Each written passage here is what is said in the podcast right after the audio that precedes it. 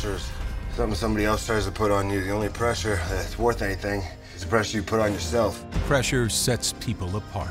Are you prepared to do whatever it takes to accomplish your goal? Those that have the ability to thrive under pressure can achieve greatness. Success is anything that you strive for. You put in the grind, then you grind more. Accomplish your goals, then you find more. And you don't need to rest if you wanna be the best. If you want it, don't wait your turn.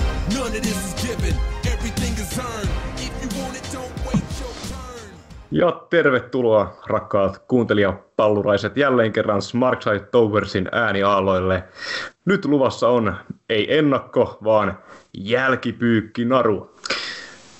Käsiteltävänä All Elite Wrestlingin Full Gear PPV, joka nähtiin tuossa lauantain ja sunnuntain välisenä yönä Suomen aikaa, eli 9. marraskuuta. Ennen kuin mennään asiaan, nopea muistutus siitä, mistä meidät oikein muistetaan.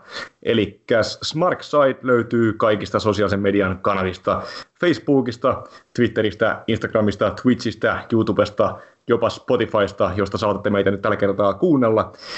Ja totta kai mukaan pääsee myös keskustelemaan. Se on parasta showpainin yhteydessä. Facebookissa löytyy Smartside Wrestling Talk-niminen ryhmä. Sen lisäksi on olemassa foorumi, eli forum.smartside.com. Ja toki Discord-serveri, pahamainen Discord-serveri, jossa keskustelu on kyllä aina kuumimmillaan. Tänään täällä äänessä meikäläinen Enska sekä sitten ennakossakin kuultu Semi, eli kahden kovan kopla tällä kertaa puimassa tätä PPVtä. Ja mennään sitten siihen olennaisimpaan asiaan, eli juomakierrokseen. Tai itse asiassa otetaan tähän pikkunen tota noin, mutka matkaan. Sitä ennen pahamainen kuumotteleva kysymys, miten menee Semi? Jaa, ei ilmeisesti niin kuin aivotoiminnan kannalta kovinkaan hyvin, koska ennakkoa editoidessani olin pistänyt siihen kaikki jälkipyykin jinglet, eli pahoittelen, jos joku ihana kuuntelijapallurainen hämmästyi, hämmästyi siitä tai edes huomasi sen. Kyllä tuolla Discordissa ainakin minä mainitsin asiasta. Oli pakko päästä hautaamaan teikäläinen. Ky- kyllä Discordissa tosiaan, mutta en tiedä ku- kuinka moni hashtag laajemmasta Smartside Omniversumin kuuntelijakunnasta kuuntelee myös, kuuntelee myös, mutta ei keskustele sitten aiheesta tuolla Discordin puolella. Kyllä, kyllä. No nyt mennään siihen toiseen kysymykseen, eli juomakierrokseen. Löytyykö tällä kertaa kenties kosken korvaa teikäläisen lasista? Ei, mutta koolla alkaa kyllä yllättäen. Ei, se ei ole tällä kertaa kivennäisvesi, vaan ihan showpaini-aiheitteisen äänitteen kunniaksi se on tietysti kane. Chula Vista Cruz, Vadelvo ja Sitruuna. Eletään epäterveellisesti heti maanantain alkajaisiksi. Ja koska meikäläisellä on tämä jokin sortin juopon viitto harteilla, niin totta kai mulla löytyy ööliä, mutta tällä kertaa kyseessä on, no heitän pallo sulle, arvaa mikä ööli. Olisiko tämä vorkattu olut, eli alkoholiton? Ei, ei ole vaan Hartwall Lahden erikoisjouluolut. Huhhuh. Ymmärrätkö, että jouluun on vielä reilu kuukausi aikaa? No, Prismassa on ollut jo joulukoristeita lokakuusta saakka. Oletko itse ostanut jo joulukuusen kämppääsi? Joulukuusi ei selvisi hengissä tätä kuukautta kuulla Eli en. Aina voi ostaa jotain kitsch-tyylistä, semmoista erittäin mautonta, vilkkuvaa joulukuusta. Kyllä. Oletko, oletko muuten jouluihmisiä? Kyllähän joulu on vuoden paras joulupyhä, mutta en tiedä miksi keskustelemme tästä aiheesta marraskuussa, etenkin kun kyseessä on All Elite Wrestlingin Full Gear PPVn jälkipyykki. Se oli varmaan FCF Halloween pyykki, missä Simo meinasi tota noin, alkaa keskustella kellojen siirrosta ja tästä politiikasta, ja nyt mentiin jouluun. No tähän oli sentään syy, nimittäin tämä joulu ollut, ja otetaan pieni testihörppy. Kyllä, hyvä on. Ja sitten mennään asiaan, mutta nopeasti vielä kenties uusille kuuntelijapalluraisille tiedoksi, mikä tässä on niin kuin homman nimi, on se, että käydään kortti läpi kronologisessa järjestyksessä ja annetaan sitten jokaisen matsin päätteeksi peukalo joko ylös tai alas sen mukaan, oltiinko tyytyväisiä siihen, mitä näimme Fulgear PPVssä. Joten tosiaan mennään suoraan sitten asiaan. Ja ennenhän, ennen PPVtä nähtiin totta kai tämmöinen buy-in show, jossa ö, meikäläisen tota noin, suureksi iloksi nähtiin myös tämä countdown-setti, eli siis nämä videot, joita ei näytetty Dynamiteissa eikä varmaan myöskään Darkissa, mutta tota noin, nyt tässä countdownissa, tässä niin kuin buy edeltävässä countdownissa sitten nähtiin tämä kolme videon paketti, eli siinä oli videot, mikä pohjusti Young Bucksin ja Proud and Powerfulin ottelua sekä sitten totta, Chris Jerichon ja Codin ja Moxlin ja Kenny Omega matseja. Oli kyllä ihan mehevää tavaraa. Mitä veikkaat Semi, jos tämmöistä pistäisi dynamiittiin, niin mitä tapahtuisi katsojaluvuille? Öh. Sitä on vaikea ennustaa, että miten yksinäiset videopaketit vaikuttavat katsojalukuihin, mutta sanoisin, että vaikuttaisi omaan yleiseen katselukokemukseen, että saataisiin tällaisia rakentavia videopaketteja, niin se olisi ihan hyvää plussaa, eikä olisi vaan tällaista ekstra tau- tauhkaa niin kuin ylimääräisessä countdown-spesiaalissa ja sitten toki tässä buy-in pre-showssa. Joo, koska nämä oli just tämmöisiä, niin kuin, taisit itsekin tuolla jossain kirjoittaa niin möreäänisiä urheilutyylisiä dokumentteja, vai itse taisit sanoa sen tuossa ennakossa? Sanoin niin, sinulle tota, sen suoraan päin naamaa täällä Smarkside Towersin studiossa. Tuo on itse asiassa, no totta, kyllä. Olin jo sanomassa, oli, olin jo rikkomassa k mutta onneksi tota noin tuli järkiin. Niin tänäänkin mutta ihan komeat näkymät täällä Smarkside Towersin studioissa jälleen kerran. Tota, öö, niin jos näitä olisi dynamiitissa, niin näitä voisi niin ripotella sillä niin kun tuli kolme niin peräkanaa yhdessä pötkössä, niin vähän niin kuin ehkä tuli tavallaan kuitenkin yliannostus, mutta jos kuvitellaan, että dynamiitissa olisi vaikka niin kuin, tota, noin, tullut alkuun tämä Young Bucksin ja Proud Powerfulin video, sitten matsi, jotain muuta kamaa, sitten tulisi toinen video ja niin poispäin, sitten se olisi ehkä niin kuin, kevyempi ja parempi setti, mutta tässä kun tuli puoli tuntia pelkkää tämmöistä niin kuin, videopakettia, niin se oli vähän oikein kunnon jööti. Toki kukaan ei pakota katsomaan tätä, mutta koska tämä nyt löytyy sitä Fight TVn virallisen PPV-version alusta, niin minäkin katsoin sitten koko, koko hemmetin shown kelaamatta sekuntiakaan, joten nämäkin tuli sitten katsottua, mutta ehkä ei niistä se enempää, koska sit oli ensimmäinen matsi tosiaan, ja tässä buy-inissa oli tällä kertaa vain yksi matsi, eli siis todennäköisesti AEV on hieman kuunnellut fanipalautetta ja sitten karsinut matsien määrää näissä pre-showissaan. Ja tässähän sitten nähtiin tämä Bea Brieflin ja Dr. Britt Baker DMDn välinen vääntö. Mitäs tästä jäi käteen? Ää, sanottakoon ensin tuosta, että AEV kuuntelee asiakaspalautetta. Niin kovasti luvattiin myöskin, että PPV on lyhyempi kuin viimeksi. Ja All Out kesti yhteensä pre kanssa viisi tuntia, Full Gear kesti yhteensä pre kanssa about 4 tuntia 45 minuuttia. Jes, saitte 15 minuuttia nivistettyä pois. Silti, silti tuntuu Mutta, mutta siinä oli niinku puoli tuntia sitten countdown-video, mikä voi kyllä joo, joo. suurelta käsi vaan skipata, jos haluaa. Että periaatteessa joo, niin, niin, niin, minäkin kyllä tein.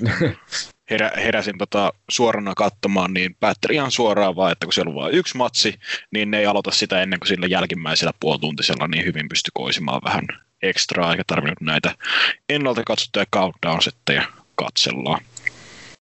Mutta, siinä Mutta tosiaan... voin kuvitella, jos tämän niin kuin suorana katsoo, niin voi olla aika niin kuin raskas, raskas soppa katsoa tämmöinen melkein viisi tuntia painia. Että itsehän katsotaan vasta niin kuin sunnuntaina illalla, että siinä mielessä vähän ehkä eri, eri meininki. Joo, se onkin, en tiedä. Kai tässä joku mie- mielenterveyshäiriö pitää olla, että herää ennen puolta kolmea sunnuntai maanan, ei kun vittu lauantai sunnuntai välisenä yönä katsomaan jotain hevon vitun showpainia suorana, mutta onneksi sitä ei nyt joka viikko tarvikkaa tehdä. Öö, siinä... Tämä on tämä kuuluisa vain Suomi-jutut. Kyllä noilla Briteilläkin on ihan, ihan mukavat heräämisajat, puhumattakaan muustakaan Euroopasta. Mutta siinä, tuliko tässä ennen naisten matsia se tota Bakerin promo-aiheesta? Öö, joku videopätkä ainakin nähtiin. Joo, sitä mä vähän mietinkin, koska tota, Twitterissä, tosiaan kun siinä ennakossa puhuin siitä Bakerin promosta, että, että önnönnönnö, sinä, sinä satutit minua, nyt minä kostan sinulle, tungen sormeni ää, suussa sijaitsevaan hermopisteeseen ja aiheutan sinun suunnatonta kipua, niin sitten Priestliltä tuli sitten tässä Twitterissä vastauspromo, jossa tota, huomautti tohtori Britt Bakerille, joka on muuten ammatiltaan hammaslääkäri, niin huomautti hänelle, että ää, tiedätkö, että tämä on täysikontaktilaji, sinä typerä idiootti, ää, että Baker, sinä olet vain harrastaja, showpainissa tai am- amerikkalaistyylisissä ammattilaispainissa, anteeksi, sinun päätoiminen ammattisi on hammaslääkäri, jota ei ole kertaakaan mainittu vielä tähän mennessä. Ja sitten vielä, että niin jo Brit, Brit Baker, sinä joka olet ammatiltasi hammaslääkäri, olisi ollut täydellinen naisten painija viisi vuotta sitten, mutta nyt aika on ainu tuollaisesta äh, roolimallista ohitse jo. Silleen hyvä setti ja harmi, jos ei tässä, tässä ollut ennen tätä matsia. Öö, niin, kyllä sinä, mä muistan, muistan nähneeni vaan Britt Bakerin tosiaan selittämässä sitä, kuinka niin kuin Bea Priestley on epäammattimainen potkaisemalla suoraan päähän heti matsin ensi alkuun. Mutta, mutta tosiaan tämmöinen melkein, melkein 12 minuuttinen matsi tähän sitten saatiin ja tota noin, oliko tämä nyt sitten odotuksien täyttymys? No siis, kuten ennakon kuunnelleet muistavatkin, niin odotukset eivät olleet hirvittävän korkealla tätä kohtaan. Ja no, en nyt osaa sanoa, että päästiinkö niihin laimeisiin odotuksiin, mutta ainakin omasta mielestäni, omasta mielestäni tämä oli melkoisen laimea ottelu, etenkin, etenkin alkumetreillä. Nimittäin syyttävä sormi osoittaa jälleen Brit Britt Baker hammaslääkärin suuntaan. Nimittäin mm. eri, erittäinkin lepsua menoa jälleen siinä alkumetreillä. Mutta pitää Priestleystä sanoa niin kuin ensimmäistä kertaa, mitä mä muistan häneltä nähneen, niin näytti ihan okolta paikoin, että omat niin kuin, hyökkäykset suju suju oikein mukavasti, että se sitten kaikki niiden välissä oli aina välillä sellaista epämääräistä haahuilua, mutta ehkä siinä voi osoittaa sormella sitten molempia. Että en tiedä, että on, mikä on vielä, kun ottelun kohokohta on yleisössä istuva Darby Allin tota, erittäin tyylitietoisessa takissaan. Niin, tässä oli vähän niin kuin meininki, mitä voisi kuvailla sanalla sloppy. Ja varmaan juurikin osui tuohon Britt Bakeriin, jota kutsuin ennakossani vihreäksi, tai ennakossamme vihreäksi. ja tota, Bea Priestley kyllä niin kuin vakuutti enemmän tota, noin väkevä hahmotyöskentely kyllä, hyvä esiintyjä. Ja mun mielestä, okei okay, Darby Allin jäi mieleen, mutta mun mielestä eniten jäi mieleen tota, noin Bea Priestleyn sisääntulo, se oli hieno, hieno grafiikka taustalla ja tota, noin, ylipäätään ihan hyvä, hyvä toi Stage siellä, että oli vähän erilainen mm. tyyli. Tuli mieleen, tuli mieleen jotenkin niin vanhat VCVn PPV, jostain syystä aina tulee tämä VCV-vertaus, mutta jotenkin just VCV tuli mieleen tuosta Stagesta, että tuli ihan kiva, että oli vähän tämmöistä niin touchia verrattuna siihen VVEstä tuttuun asiaan, että joka kuukausi on PPV, mutta aina sama saatana Stage, että tota noin, kiva, että täällä on vähän enemmän yritystä sitten. Mutta tota, itse matsi ei kyllä ollut erikoinen, mutta en mä tästä myöskään niin odottanut erikoista. Enemmän sitä tässä kiinnosti se melkein, mitä tapahtui matsin jälkeen, mutta tosiaan haluatko enemmän, enemmän puida, puida matsia vai mennäänkö suoraan vaan lopputulokseen ja peukaloihin? Äh, sanotaanko tuossa, että äh, Priestliltä pari nättiä supleksia, mainittakoon siitä tämä Regal Plex, mille markkaan aina. Ja sitten, koska oli kyseessä pre-show, niin Britt Baker luonnollisesti teki, teki Canadian Destroyerin. Sehän ei riittänyt kuin kahteen. Sisäinen Jim Cornetteni mm. Lovo. No, tämähän... Niin, siis Tämä vaan kertoo niin tuon manööverin totaalisesta inflaatiosta siis, koska mä muistan ajan, kun Pete Williams teki Canadian Destroyerin TNAssa, niin se päättyi aina, matsi päättyi siihen. Ja nykypäivänä siis hyvä, jos tulee niin kahteen asti tämä lasku. Et se on niin tämmöinen transition maneuver nykypäivänä. Joo, tämä on kyllä edelleenkin, jos Pete Williams sen Impactissa tekee, niin se päättää ottelun, mutta ei kenelläkään muulla vain Pete Williams mm. saa tehdä täydellisen Canadian Destroyerin. Niinpä, mutta sentään tämä ei mennyt pöydän läpi tikapuitten päältä. ei sentäs. Mutta tosiaan otteluhan loppuu siihen, että hammaslääkäri Britt Baker lukitsee, lukitsee tämän Lockjaw-luovutusliikkeensä, eli Rings of Saturn yhdistettynä Mandible Clawhin, ja siinä sitten Priestley aika nopeasti taputtaa siinä. MP tästä lopputuloksesta? Ehkä enemmän tässä olisi toivonut Bea Priestlin voittoa, koska vakuutti enemmän kuin Britt Baker, joka tota noin, ei välttämättä ole vielä valmis tämmöiseen pushiin, mitä se nyt saa, ja me ollaan nähty, mihin se voi johtaa. Se voi johtaa siihen, että fanit kääntyy pushattavaa painia vastaan, kuten vaikkapa Roman Reigsia legendaarisella esimerkillä, mutta tuskin nyt Britt Baker mikä seuraava iso koira tulee olemaan, mutta siis ehkä tässä kohtaa olisi kuitenkin tuo Priestley voitto maistunut enemmän, mutta näillä nyt mennään. Ja sen verran tässä pitää vielä kommentoida muuten ylipäätään niin kuin koko meininkiä, että siis Taz oli hyvä selostaja ja paljon parempi kuin Jim Ross. että sääli, jos tuota noin, tätä Tazia ei jossain kohtaa päästä tuonne Jim Rossin paikalle, koska hemmetin hyvää kuunneltavaa silloin, kun Taz on motivoitunut. Toki silloin, kun se on niin väsynyt ja konahtanut niin TNAssa, niin hyi, hyi helvetti. Joo. Se saattaa, se saattaa vielä johtaa siihen, että se liittä, liittyy johonkin prätkäjengiin alkaa, en tiedä. Kyllä. Tässä oli mukana S-kaseessa, jos joku ei sattunut sitä muistamaan. Kyllä, ja tässä PPVssä Jim Ross mainitsi Devon Dudlin, joten kaikki, kaikki merkit ovat ilmassa. Devon, bring the females, vai miten se menikään? Kumminkin. Devon uh, sanoi, I brought some females. Käytti nimenomaan sanaa females. kiitos Hulk Hogan, kiitos Eric Bischoff, kiitos vittu TNA Impact äh, kun tässä TNA, TNAta mainostetaan, niin käykää ihmeessä lukaisemassa äh, Laurin kolumni siitä, että miksi hän katsoo Impact Wrestlingia tällä hetkellä. Mutta annetaanko tälle ottelulle nopeasti peukut ennen kuin puhutaan tuosta post-match-anglesta? Joo, pistetään nyt peukalo alaspäin ihan sen takia, että tämä, niin kuin, tämän tilalla olisi voinut olla joku parempi matsi. Ja miksei vaikka toi tota, niin Joey Janela vastaan Sean Spears esimerkiksi.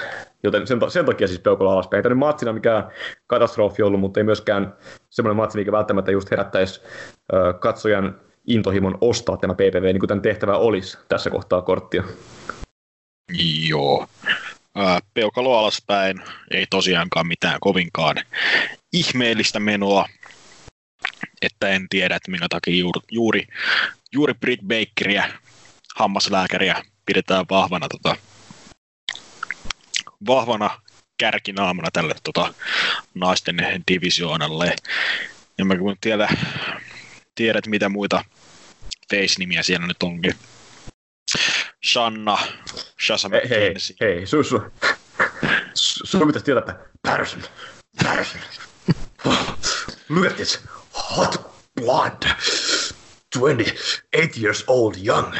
Oh, look at her. Ah. Oh. Patterson, you don't understand, but I do.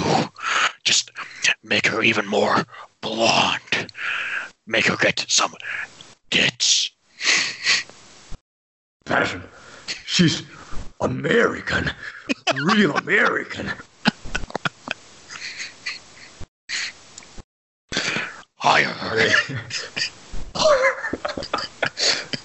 Nuori, blondi, amerikkalainen hammaslääkäri. Sen takia Britt Bakeria pushataan, vaikka ei olisikaan ihan välttämättä vielä valmis. Oh, näinhän se on.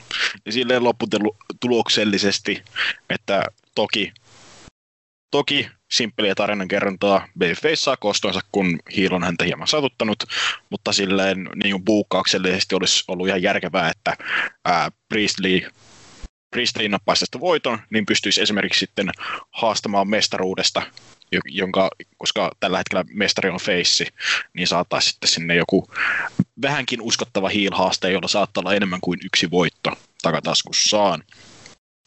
Mutta, Mutta sen sijaan, että Priestistä oltaisiin tehty uskottava hiil-haastaja, niin tapahtui jotain muuta. Kyllä. Sitten Britt Baker katoaa savuna ilmaan uusintojen aikana.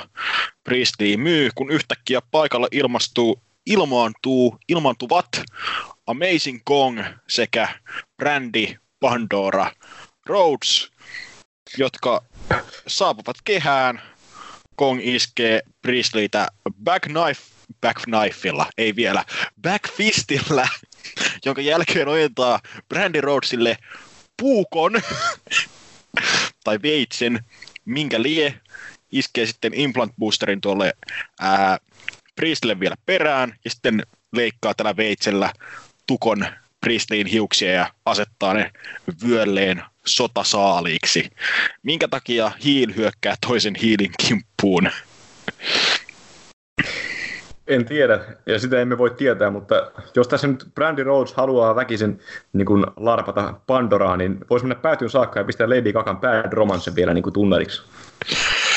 No, Bad Romance on toki The Sunin tunnari ja Pandora on käyttänyt, onko se käyttänyt jotain muuta kappaletta? Sillä on Sideshowissa ollut nyt jotain muuta, muuta ujellusta kai taustalla, mutta en nyt mene, mene vannomaan, Aivan. että Pandora sitten joskus, kun joskus kehään astuu yksilöottelussa, niin käyttäisi myöskin Sanin kappaletta, mutta se, se ei nyt liity tähän mitenkään. Joo. Siis, no, tämä täytti ainakin meikäläisen toiveen tuossa, kun ennakossa sanoin, että toivottavasti, kun se Kong todennäköisesti tässä tulee hyökkäämään joku kimppuun, niin toivottavasti se on tässä pre-showssa eikä tuossa mestaruusmatsissa, niin näin myös kävi. Joten siitä kyllä ehdottomasti peukalo ylöspäin AEVlle. Onhan tämä muutenkin mun hyvä segmentti. Miksi se hyökkäsi hiilin kimppuun, niin no, miksipä ei, en mä tiedä. Olisi ollut ehkä liian iso päänahka, jos olisi niin saanut jo Britt Bakerilta sen hiustupon vyön alle, joten tota noin, Bea Priest oli siinä mielessä niin kuin uhrattavissa, joten ei suurempaa valittamista, mutta tota, tykkään kyllä tästä Brandy Rhodesin hahmosta tässä Awesome Kongin managerina. Se on ihan oikea paikka verrattuna siihen, että se olisi tuolla joku Stephanie McMahon. No, muistetaan kumminkin, että Brandy Rhodes on vielä voittamaton yksilöottelijana AEVssä. Katsotaan, mitä tapahtuu. Ää, niin, Ka- katsotaan, missä tää, mi- mihin tämä menee. Onko sitten, onko sitten King Kong seuraava haastaja tuolle naisten mestaruudelle, kun internetissä rosa-äänet pääsevät taas ulisemaan, että AEV on aivan samanlainen kuin VVE, kun työntää tällaiset parhaat päiväisen nähneet, nähneet papparaiset tai tässä, tässä tapauksessa mummot tuonne main eventtiin heilumaan tai mestaruuskuvioihin heilumaan. Onneksi Awesome Kong ei kuuntele, saati ymmärrä näitä podcasteja, koska voisit saada kenties, tai sun tota noin, karvoitusta voisi päätyä vielä Kongin saaliiksi. Voi ei. Mutta siirrytäänkö sitten itse tuohon pääkortin puolelle? Siirrytään vaan, ja siellähän mähinät starttaa kovalla, isolla matsilla, jota myös Countdown-videolla hypetettiin, eli The Young Bucks, Matt Jackson ja Nick Jackson vastaan Proud and Powerful, eli Santana ja Ortiz. Ja tässä kohtaa katsojien harmiksi Taz häviää niin kuin Pieru Saharaan ja paikalle saapuu Jim Ross, joka mun mielestä oli tässä PPVssä kamalampi kuin koskaan aikaisemmin missään PPVssä, että paha tekee, koska rakastan kyllä niin kuin Jim Rossia niin kuin nostalgialasienkin takia ja hieno, hieno ukkeli, mutta nyt rupeaa olemaan kyllä jo nyt rupeaa olemaan siinä pisteessä, että vähän on jo jopa ärsyttävää kuunneltavaa. Joo. Mä taisin tuolla meidän Discordin live-jutusteluissa taisin jollekin siellä sanoa, että eihän se JR ole enää mitenkään tota, nykyisten selostuskykyjensä takia siellä kopissa tai pöydän ääressä, vaan tota, lähinnä, että se on se nostalginen ääni, ääni mikä saat, saattaa, saattaa tuoda ihmisiä tuotteen pariin tai saamaan pysähtymään, että hei, JR, katsotaan sitten minkälaista tämä on, mutta tällainen nostalgia-pyrähdys, että nythän se toki taas, taas näkyy tässä PPVssä enemmän, kun joutuu olemaan vähän enemmän äänessä, kun oli kahden hengen, tota, kahden hengen selostustiimi tällä kertaa, kun Tony Schiavone oli tota, muissa hommissa. Tänä iltana niin Excalibur pääsi sitten yksin kantamaan JR, joka oli enemmän tai vähemmän pila, pihalla sitten tota, useammassakin kohtaa tätä iltaa, mutta onneksi Excalibur siis... nyt sattuu olemaan maailman paras selostaja, joka toivottavasti tunnustetaan myös Ludwig-palkinnoissa vuoden, vuoden alussa vuoden päätteeksi. Kai sä nyt tajuat, että sekä minä että Ville Vuohtoni ollaan myös vaihtoehtoja tässä äänestyksessä. Kyllä, mutta kuten sanoin, Excalibur on maailman paras selostaja. Nyt ei puhuttu Suomen parhaista selostajista yhtään mitään. Teidän pitää lisätä me ollaan, kategoriaa. Me ollaan, silti, me ollaan silti mukana siinä samassa äänestyksessä. Damn it. tiedän, mutta entä jos te lisäätte näihin tota, ää, Suomi-palkintoihin tota paras suomenkielinen selostaja kategorian? Entä jos me masinoidaan tämä äänestys ja sattumalta minä ja Ville Vuohtonimi voitetaan niin tämä parhaan selostajan palkinto tasapisteen, koska Joo. pakko olla even Steven. Joo, en tiedä, että yht- yhtäkkiä tähän skapaan ilmestyy 150 äänestäjää, jotka äänestävät jokaiseen kohtaan pelkästään Enska, Enska Lehtinen tai Ville Vuohtoniemi. Kuulostaa suunnitelmalta. Mutta tässä matsissa kenties yksi kohokohdista on se, kun tota noin, Ortiz sukeltaa jotenkin omituisesti jommankumman paksin päälle ja se selättää sillä niin kuin tosi, tosi niin kuin tota, piittaamattomasti. Ja Jim Ross sanoo, että miten se sanoo, E- edes niin kuin Mike Knox ei niin kuin, edes Mike Knox ei jäisi tuohon niin kuin selätykseen kolmeen asti. Mitä vittua? Mä mietin, että mitä helvettiä se alkaa puhua Mike Knoxista, mutta se sekoitti sen tuomarin nimen. Oi, oi, oi. Joo, se on tää. Jossain kaukana, jossain kaukana Mike Knoxin parta hymyilee.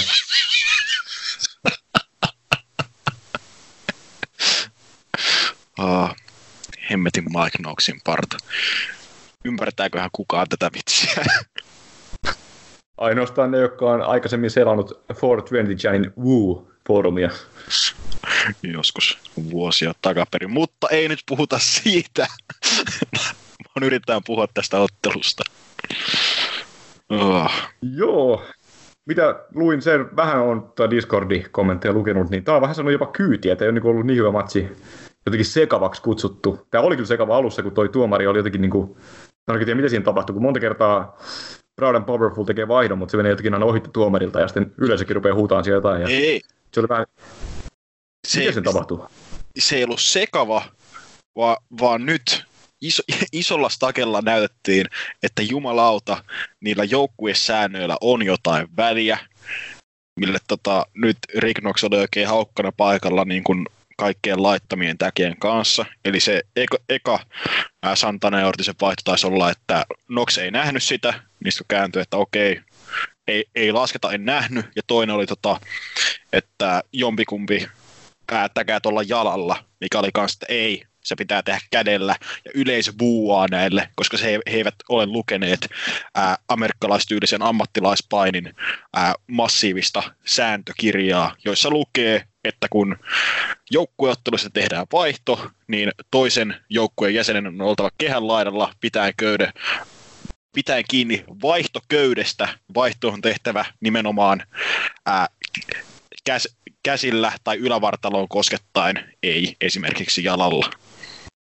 Tästä oikeastaan ei voi syyttää tätä näin 13 000 kiljuvaa AEV-maanikkoa, koska miten AEV itse on opettanut katsojia dynamiitissa niin näihin tägeihin, niin niissähän käsittääkseni on ollut aika paljon niin kritiikkiä, että niissä on ollut mitään järkeä Joo. näissä joukkuesäännöissä. Joo, tällaista tota, jotain dirt sheettejä tästä on vuotanutkin, että on väkkärillä Tony Khan on kehottanutkin joukkue, että jumalauta nyt VCV kunniaa ja otetaan, otetaan nyt kiinni niistä hemmetin joukkuesäännöistä.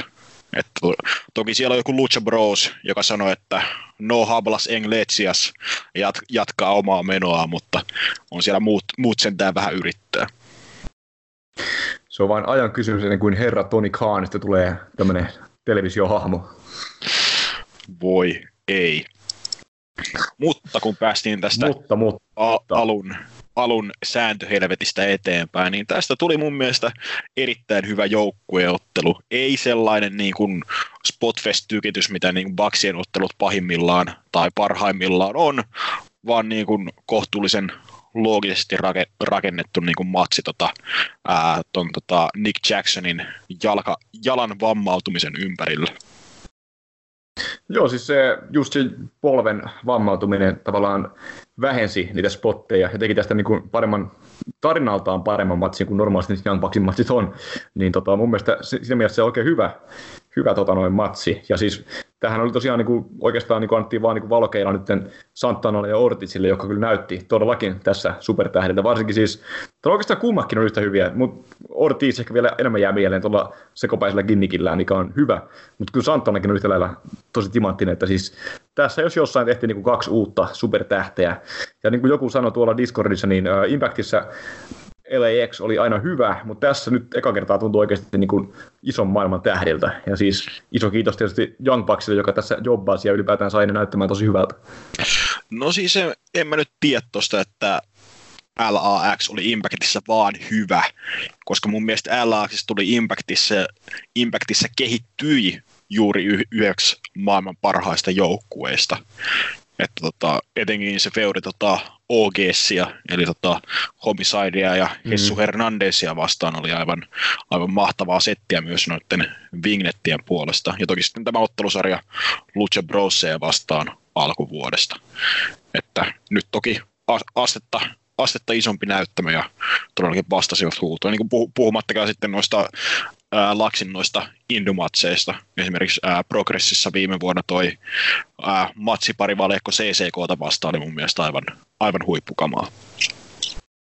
Se voi olla myöskin illuusio siinä, kun nyt on paljon isompi areena niin se voi tehdä semmoisen supertähden fiiliksen. Mutta jotenkin tuntuu, että tässä niin nyt kummakin pääsee niin enemmän irti hahmoina, jotenkin näyttäytyy vielä enemmän supertähtinä kuin koskaan TNAssa. Mä en kyllä katsonut niin paljon niitä TNA-matseja, mutta esimerkiksi just se OG, OG Feudikin, niin tota, ei sillä tavalla vielä silloin mun mielestä kumpikaan näin vahvasti päräyttänyt näistä hahmoista, niin kuin hahmo työskentelee. Mutta nyt esimerkiksi toi Ortiz jää tosi vahvasti mieleen just sillä, kun se huutaa kaikkea, että I'm a genius ja we're the best, we're the best, we're the best, muuta vastaavaa. Niin jotenkin... se, se ei edes sano, että weirte, se on vaan the best, the best, the best.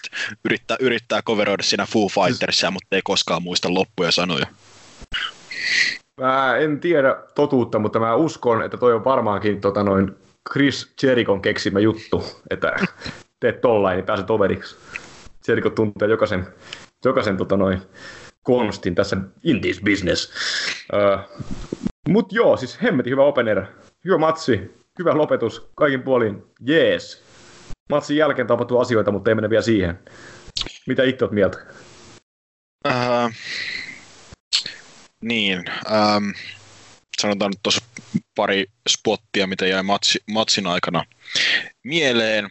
Eli tosiaan siinä alussa LAXin tällainen tuplaluovutusliike, eli ää, Santanalla on toinen Jacksonista selässään tuossa Gori-spesiaalissa ja sitten samalla ää, toinen Jacksonin velistä on maassa ää, Boston Crab Camel Clutch-kurituksen kohteena.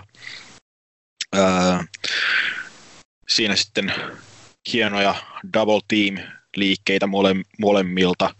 Ää, Ortisilta hi, hieno myynti tähän superkikkiin, kun lätsähtää vaan naamalleen siitä samalla tavalla kuin ää, tekisi sen splashinsa. Kyllä. Ää, äm, äm, äm, äm. Mitäs muuta? Ää, sitten kun tota Ortis, Ortis puree köysiä ja saa tupla superkikistä niskaansa, niin se oli hieno.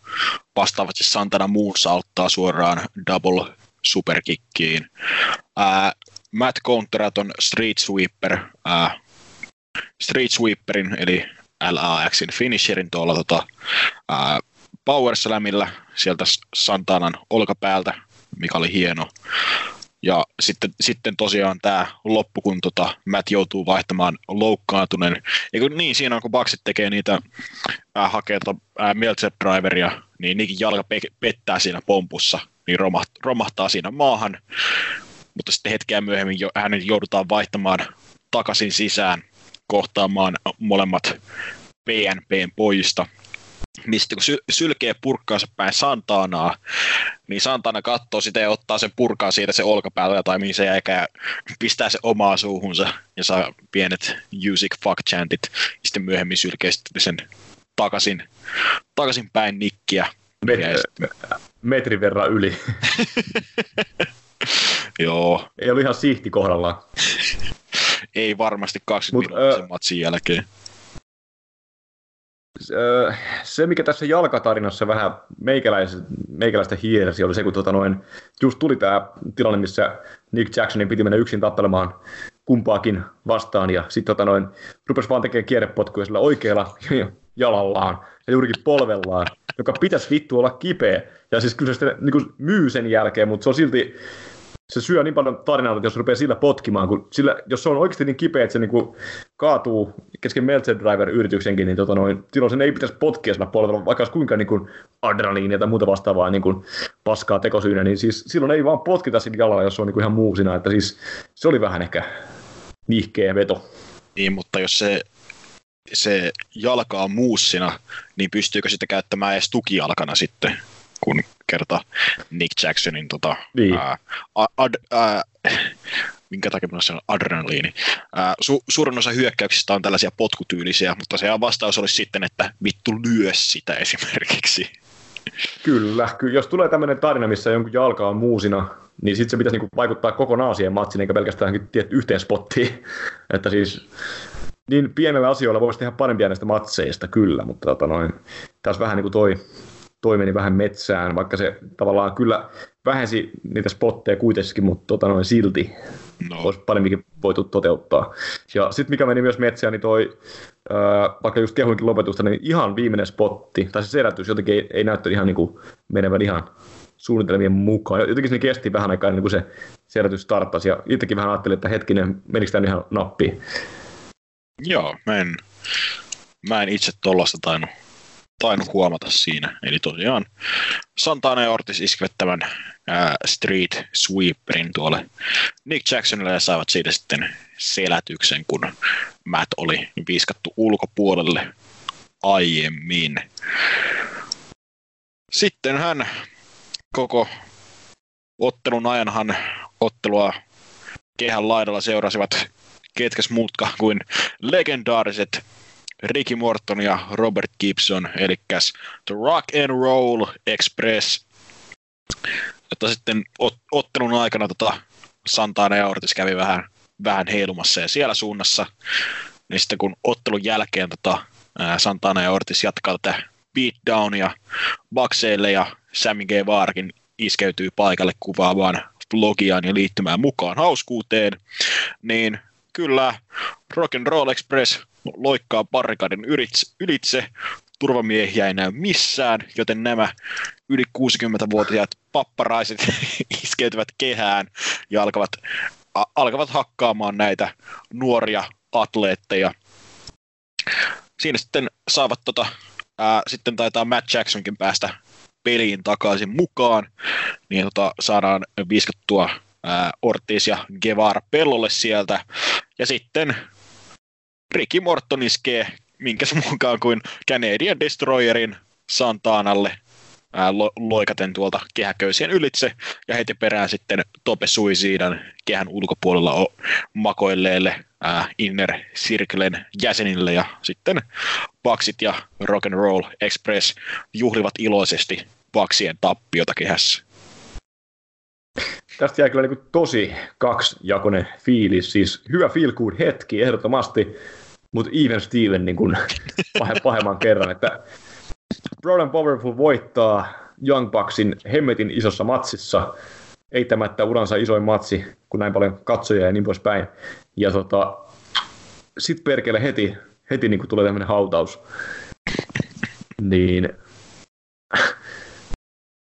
vähän piti käydä Jaakobin painia itsensä kanssa, että voiko markittaa tätä meininkiä, että Valkeilla varastaa joukkue, jolla parhaat päivät on nähty jo 30 vuotta sitten, ja se tapahtuu niin kuin tärkeän uuden joukkueen kustannuksella, niin vähän VVE-fiilis. mm, mm. Silleen joo, vähän. Että tota, niin, e- etenkin jos tämä jää tähän Santana ja Ortisen ja tota, Rock and Roll Expressin välillä, että mielellään ottaisi vaikka niiden mat- matsin näiden välillä, jos sitten Santana ja Ortis tuhoaa nämä papparaiset sitten oikeassa ottelussa jossain dynamiitissa. Mutta en sitten tiedä, että olisiko Billy Corgan kovinkaan iloinen sen jälkeen, kun hänen oman NVA-powerinsa joukkueen divisioonan uudet kulmakivet jobbaavat törkeästi televisiossa. No jos tämä olisi VVE, niin varmasti kävi sillä lailla, että tota noin Rock and Roll Express voittaisi Brian Powerfulin parissa minuutissa. Mahdollisesti, mahdollisesti. Ja Saudi-Arabiassa. Mil, milloin kruununprinssi Muhammed bin Salman saa käsinsä vanhat NVA-nauhat? Vihdoin, milloin hän löytää VV Networkista sen ominaisuuden ja ihastuu Rock and Roll Expressiin? Ja kehen muuhun Vaderiin ja, ja, ja kuka voisi sitten kossata Vaderia, joka on ikävä kyllä menehtynyt. No, se jää se jää nähtäväksi sitten, kun Kruununprinssi löytää sen osu, osion networkista, mutta tota, peukalo tälle kokonaisuudelle, sekä matsille että matsin jälkeiselle pöpölylle. Ää, ma- matsille ehdottomasti ylöspäin.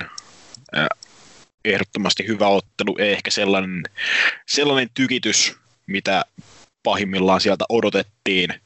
Että my- myös se, että niin Bakseille ja Santanalle Ortisille tämä taisi olla toinen varsinainen kohtaaminen niin kuin kaksi vastaan kaksi joukkoottelussa. Joku, oliko se, oliko se Pöllelaakson professori itse taas heittää, että kohtasivat tuolla Chris Jerikon risteilyllä viime vuonna.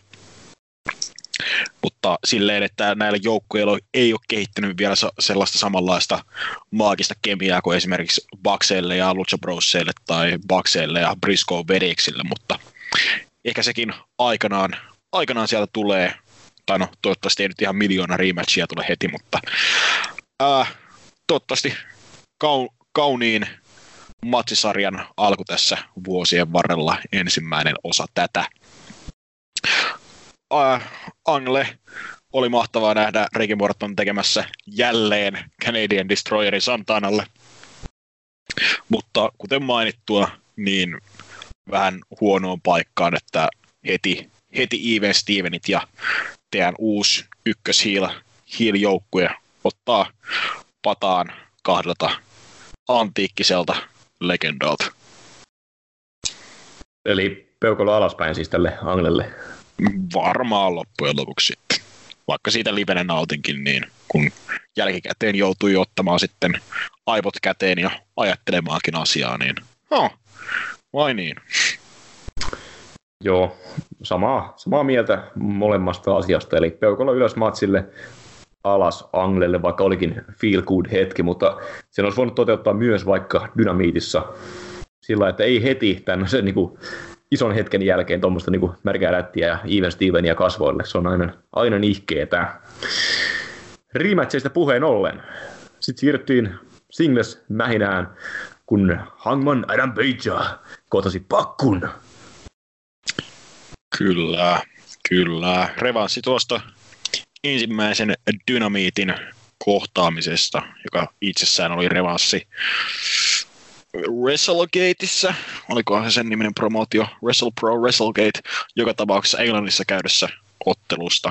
Eli tämähän oli tietyllä tapaa rubber match, kuten ainakin silloin jossain, vai, jossain dynamiitissa Tony Schiavone huuteli aiheesta.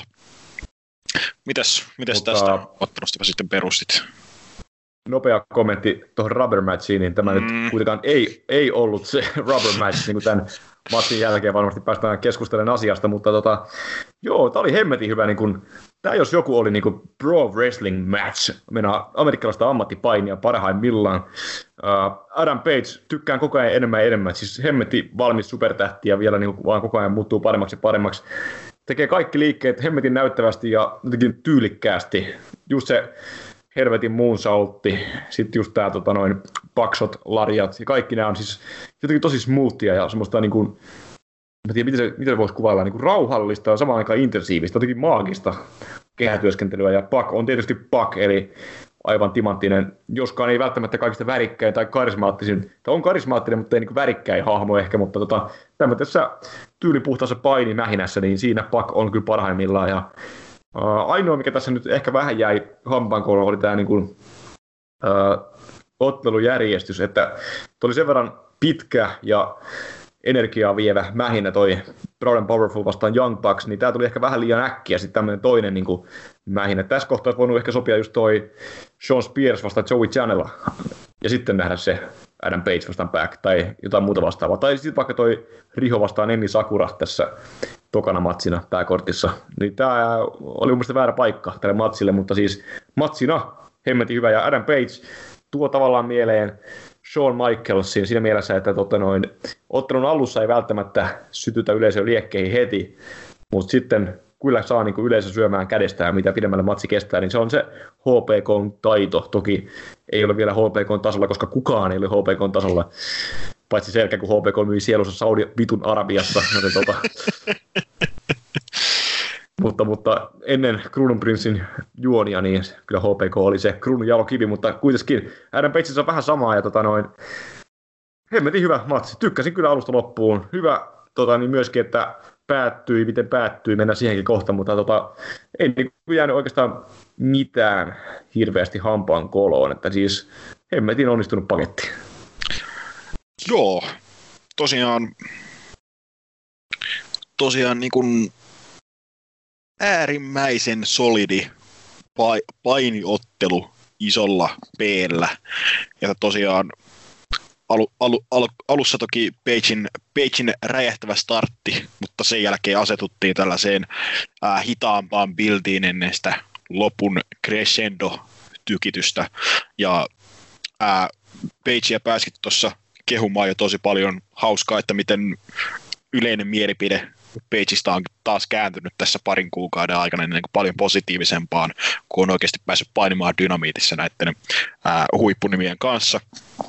Niin tota, ää, eritoten päkki oli myöskin mun mielestä aivan mahtava tässä hiilinä, että se tapa, että millä tavalla niin kuin, ää, Päkku muokkasi koko painityylinsä sillä tota, 205 ranillaan, että ennen ää, mies, jonka painovoima unohti, niin tunnettiin näistä kaikista ää, päätä huimaavista volteistaan, mutta nykyään ne on tosi, tosi vähemmistöstä. Ja tässäkin niin kuin se ku, ää, ottanut kurssi kääntyi sillä tavalla vaan, että taisi pääkiskeä kehäköyden Pagein naamaan, ja sen jälkeen vaan monottaa sitä naamaan pari kertaa ja jatkaa sillä. Toki tämä työ, tyyli tuo sitten mukanaan muutamat headlockit ja chinlockit oikein, oikein vintage VV-tyyliä. Ja ää, se, se, va, se, just se vaihe ottelussa, missä väkiskee makaa muutamassa löysässä päälukossa, niin se ehkä on saanut ihmiset ei, ei, niin, tota, ei, niin, ei niin liekkeihin tästä ottelusta, mutta se oli ihan, ihan kelpo hengähdystauko ja rakennusvaihe tässä ottelussa.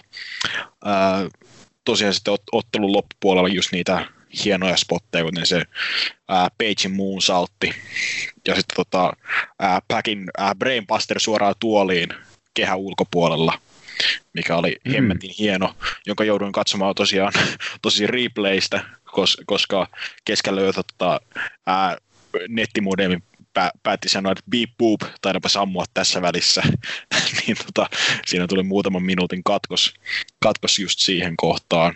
Niin tota, ja sitten, sitten mikä oli erityisen hienoa mielestä tässä loppumetreillä, niin kuin hemmetti kehässä tapahtuva tarinankerronta, kyllä, uskomatonta.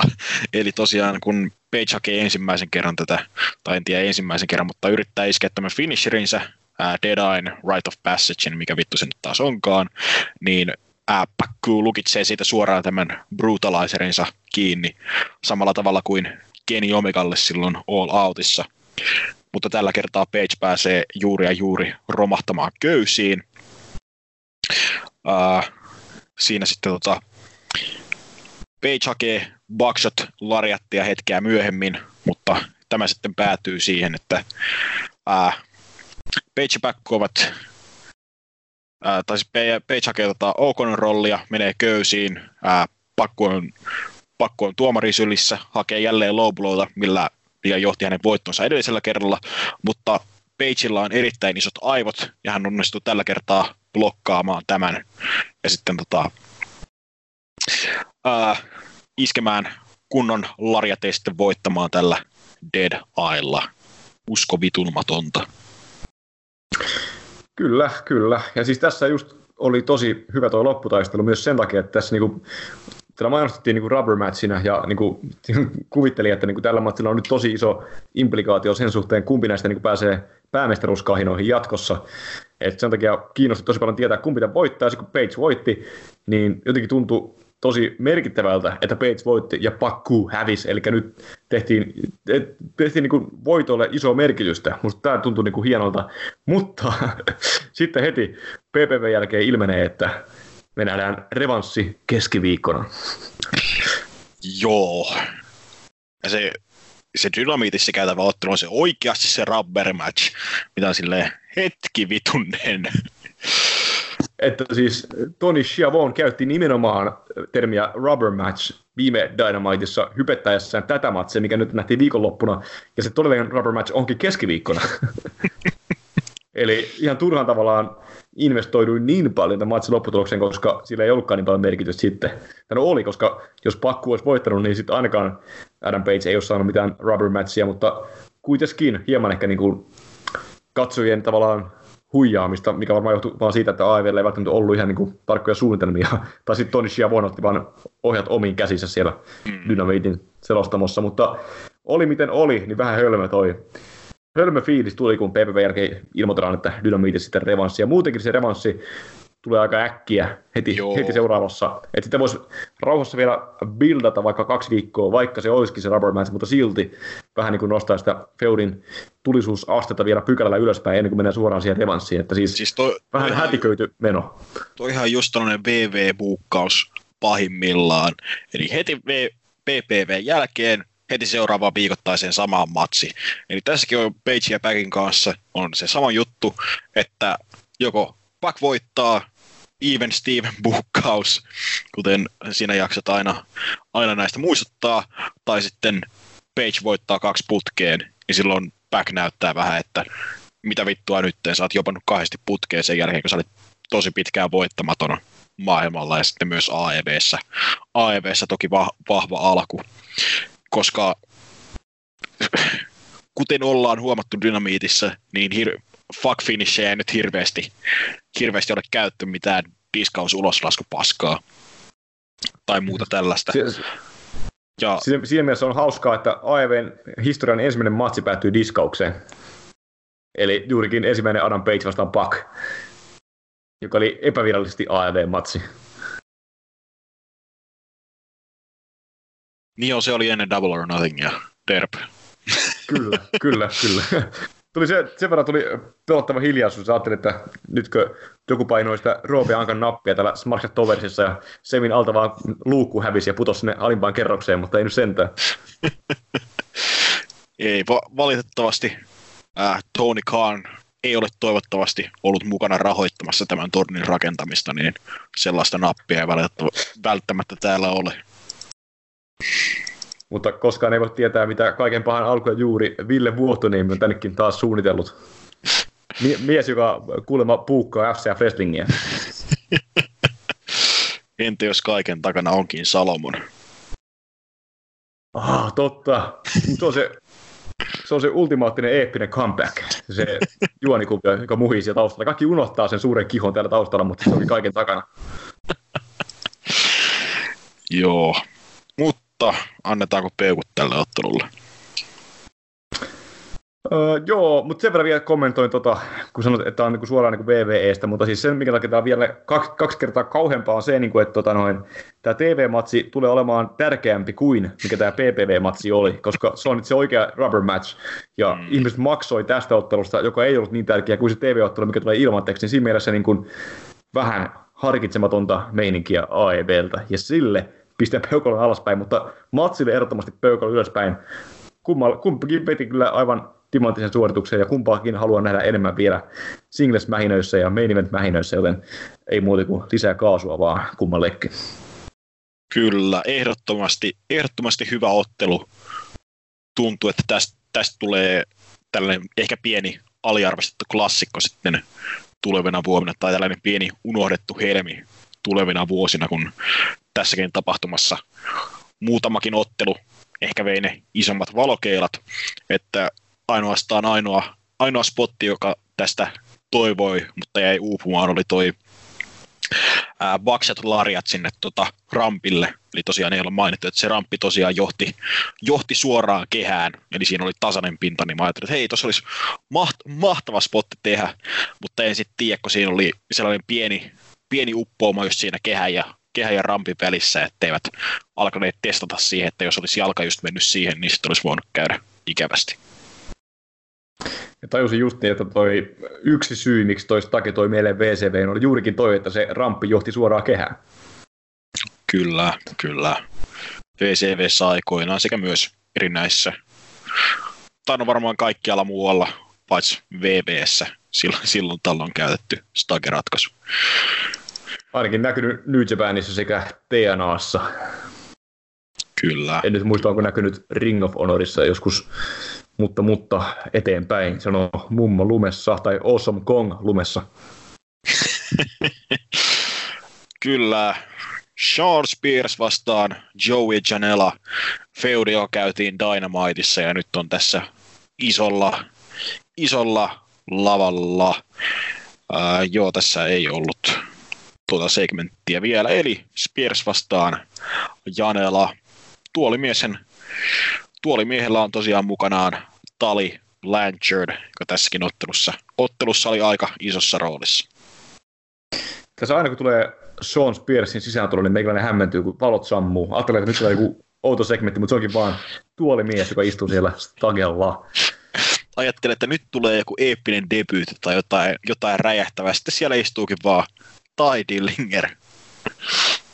Tai Dillinger, joka kyllä on siltikin, vaikka kaikki ei aina sitä usein parjaa, mutta siis kyllä mä tykkään silti John Spearsista ja tästä tuli Blanchardin liittoutumasta, mutta siis ymmärrän kyllä, että mikään niin main event nimi välttämättä ikinä, mutta siis esimerkiksi tässä ottelussa kyllä Sean Spears oli meikäläisen mielestä huomattavasti vakuuttavampi kuin Joey Janela, joka tota noin, Oho.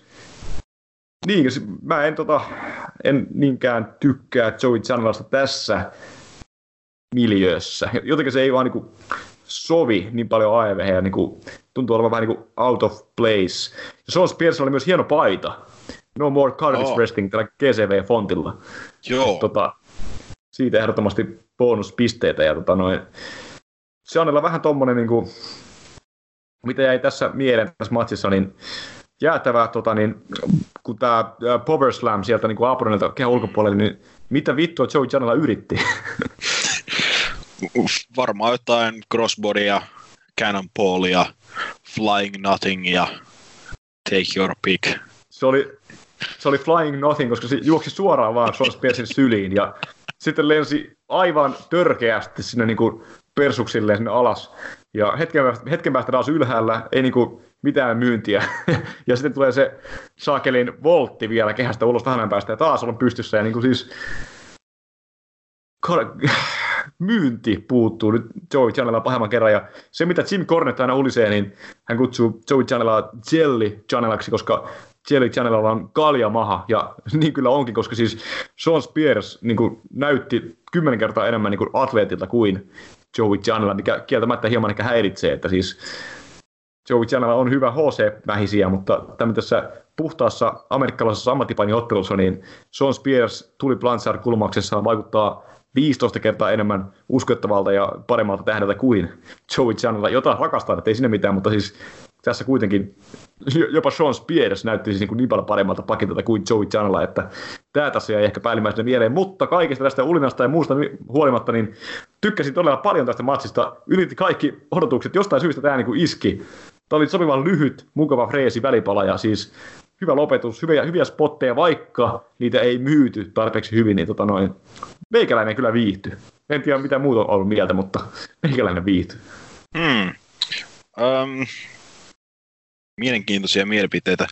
Mä en ainakaan itse itse ainakaan huomannut, että Janela olisi mitenkään merkittävästi, merkittävästi nousellannut noita isoja, isoja bumppejaan tässä mutta toisaalta Indypaini on saattanut sulattaa mun aivot jo tässä vaiheessa. Mutta tosiaan... Uh, kuitenkin... siis, se, juu, siis kyllä se niin myi niitä, ainakin hetkellisesti, mutta ongelma on se, että jos tekee joku Power Slamin tuolta alas, tai varsinkaan se volti, niin se on niin iso spotti, että se pitäisi paljon enemmän vaikuttaa meikäläisen mielestä siihen matsin kulkuun. Että siis tässä kuitenkin Janella hetken päästä taas jalkasillaan ja kaikki oli ok, niin tota noin, enemmän puuttuu sitä myyntiä, mikä johtuu ehkä just indityylistä. Se johtuu, ja myös näkyy tuossa Young Bucksin matsissa, kun Nick Jackson tuhoaa jalkansa, mutta silti vaan potki kierrepotkuja. Että siis Make Wrestling Great Again. Alkaa taas, alkakaa taas myydä näitä iskuja. Se olisi kiva tarinankerronnan kannalta. Joo. M- mutta just sitten, että Spears taisi olla hallinnassa loppujen lopuksi aika pitkään niiden spottien jälkeen, niin ehkä... Melkein eh, koko matsi ylipäätään kyllä. Niin, että... niin. Uh, joo. Tämä oli mulle ehkä illan, illan yön tapahtuman, tapahtuman heikointa anteen, jos ei ota pre-showta, pre-showta mukaan, että ei mitenkään, mitenkään erityisemmin, erityisemmin napannut. Spears on kyllä solidi, ei tee mitenkään virheitä, mutta ei toisaalta myöskään ollut mitenkään hirvittävän kiinnostava tässä ottelussa myös, myöskään. Ja Janelasta toki tykkään, mutta ei, ei ole oikein vielä niillä vahvuuksillaan päässyt pelaamaan vielä, vielä AEVssä valitettavasti. Ja tosiaan kun sanoit, että äh, on pientä kaljamahaa, niin mun mielestä Janela on laihduttanut aika reippaastikin tässä, että reippaastikin tässä vuoden aikana. Ja taisi olla jotain haastattelun pätkää sanonut, että, että on hommannut personal traineria ja yrittää päästä, yrittää päästä niin kuin kunnon kuntoon ennen kuin olisi enemmän tv esillä, että ehkä sen takia ollut enemmän tuolla Darkin puolella, mutta ää, tosiaan pari spottia, mitkä jäi vielä tuossa mieleen, eli ää, Spears sitoo Janelan tukan sinne tota, kulmauksessa sijaitsevaan vaihtonaruun, mistä sitten Janelan pitää repiä itsensä, itsensä irti. Se, se jäi... Maaginen paini klise on se, että jos sut solmitaan mihin tahansa, niin sä et pääse sieltä pois, vaikka niin se olisi erittäin helppoa irrota itse jostain solmusta, niin sit jostain syystä sä et vaan niin pysty siihen enää, sä niin lamaannut ihan täysin. Joo, oh. tai, tai, tai se, että tota, Spear, Spears tosiaan siinä sitoessaan, niin poloinen tuomari Earl Hebner ei edes ajattele laskea viiteen esimerkiksi. Oh. Ja, Matsissa oli kaksi seniiliä samaan aikaan, Earl Hebner ja Jim Ross. Mä ajattelin, että sä olet sanomassa jo Joey Janela, mutta ei sentäs. Ei, ei, ei, ei. Tota niin, painotan vielä, mä tykkään siis Joey Janelasta, mutta siis tuossa Sean Spearsin rinnalla ei vaan näyttänyt ihan niin urheilulliselta. Mutta se spotti, mikä myös jäi mieleen, oli se hemmetin Spike Pile Driver kehän ulkopuolella. Kyllä, ehdottomasti olin muutenkin sanomassa, että ää, tykkään Tolly Blanchardista managerina tosi paljon, koska se näyttää, näyttää koko ajan siltä, jos tota Spearsin vastustaja ottaa niin kuin jollain tavalla ottelu haltuun, niin se pyörii ympäri kehää, se katsoo jatkuvasti mahdollisuutta, että miten pääsee sekaantumaan, sekaantumaan tähän otteluun, mikä sitten myös, myös näkyy tässä ää, lopetuksessa, eli ensin Spears iskee tällaisen melkein Roderick Strong-tyylisen backbreakerin tota, kulmaukseen, joka jälkeen sitten tota, ää, Janela taitaa pyöriä ulkopuolelle jotain vastaavaa, niin ensin tuli har- harhauttaa tota Hebneriä, ää, Spears irrottaa toisesta kulmauksesta tämän suojuksen, ää, heittää sen maahan, niin sitten Hebner tietysti tuomarin lähtee huolehtimaan kehän kunnosta ennen painioiden kuntoa, mikä johtaa siihen, että Spears ja tuli vitun Blanchard iskevät Spike Piledriverin Janelalle kehän ulkopuolella, millä mä markkasin kyllä ihan vitusti. Ja sitten Spears viskaa Janelan kehää ja iskee vielä DVDn päälle ja voittaa. Se oli ainoa oikea ratkaisu, koska jos Spurs olisi tässä kohtaa vielä hävinnyt, niin sen ura olisi kyllä taputeltu pitkälti. Että siis tämä nyt pelasti sen ja samalla Joey Janelan rooli AEV Jopperina vaan vahvistuu.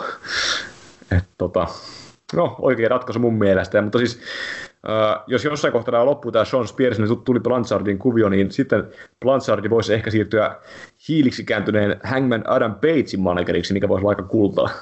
Tuli vaan mieleen tämmöinen fantasia buukkaus. Uh-huh. Mutta koska, joo. Koska Adam Page on hevosmies ja semmoinen on myös totta kai tuli Blanchard.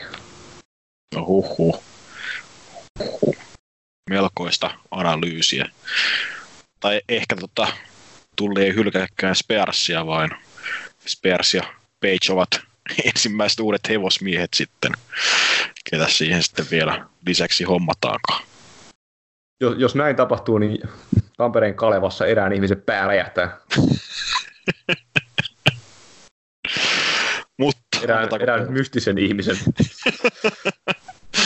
Hy- hyvä, että tarkensit. Annetaan peukaloa, koska tota, tota, siis tämä on varmaan erittäin epäsuosittu mielipide, mutta siis tämä oli mulle yksi illan niinku, parhaimpia matseja.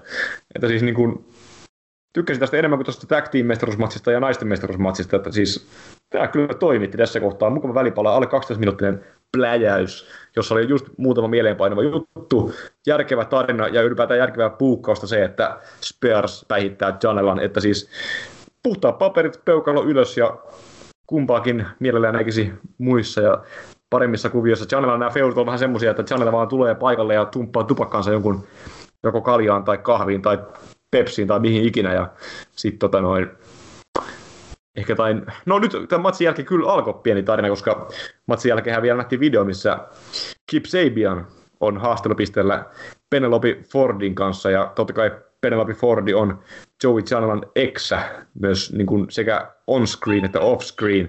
Ja ilmeisesti tässä öö, mennään vähän Matt Hardy, Lita Edke meiningillä, sillä tosiaan Kip Sabian ja Penelope Fordi oikeasti seurustelee ja Penelope jätti Joey Janelan juurikin Kip Sabianin takia.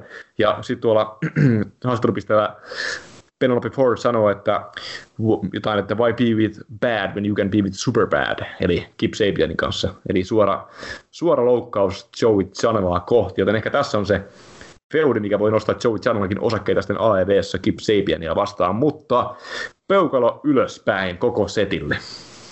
Joo, mainittakoon, että tosiaan ton backstage-haastattelun jälkeen niin kun kamera sitten vastaavasti pala, palaa takaisin areenan puolelle, jossa masentuneen näköinen Joey Janella kulkee takaisin kohti, kohti backeria. Mutta tosiaan pitkästä aikaa saa olla eri mieltä. Mulla, mulla menee nyt tota peukalo alaspäin. Tää oli... Ei, ei, vaan, ei vaan napannut, että silleen, silleen ihan, ihan solidia menoa parihan kivaa spottia, mutta ei silleen loppujen lopuksi, loppujen lopuksi tästä jäi aika, aika valjut fiilikset. Tämmöinen vielä villikortti äh, mielipide tähän väliin. Mä tykkään näistä AEVn tota noin, räppitunnareista, eli Proud and Powerful, Sean Spears ja sitten Lucha Brothers. Kaikilla on hyvät tunnarit, just niin kuin räppimeiningillä. Mm. Tulee jotenkin vähän niin kuin semmoinen, semmoinen UFC-tyyppinen meininki. Okei.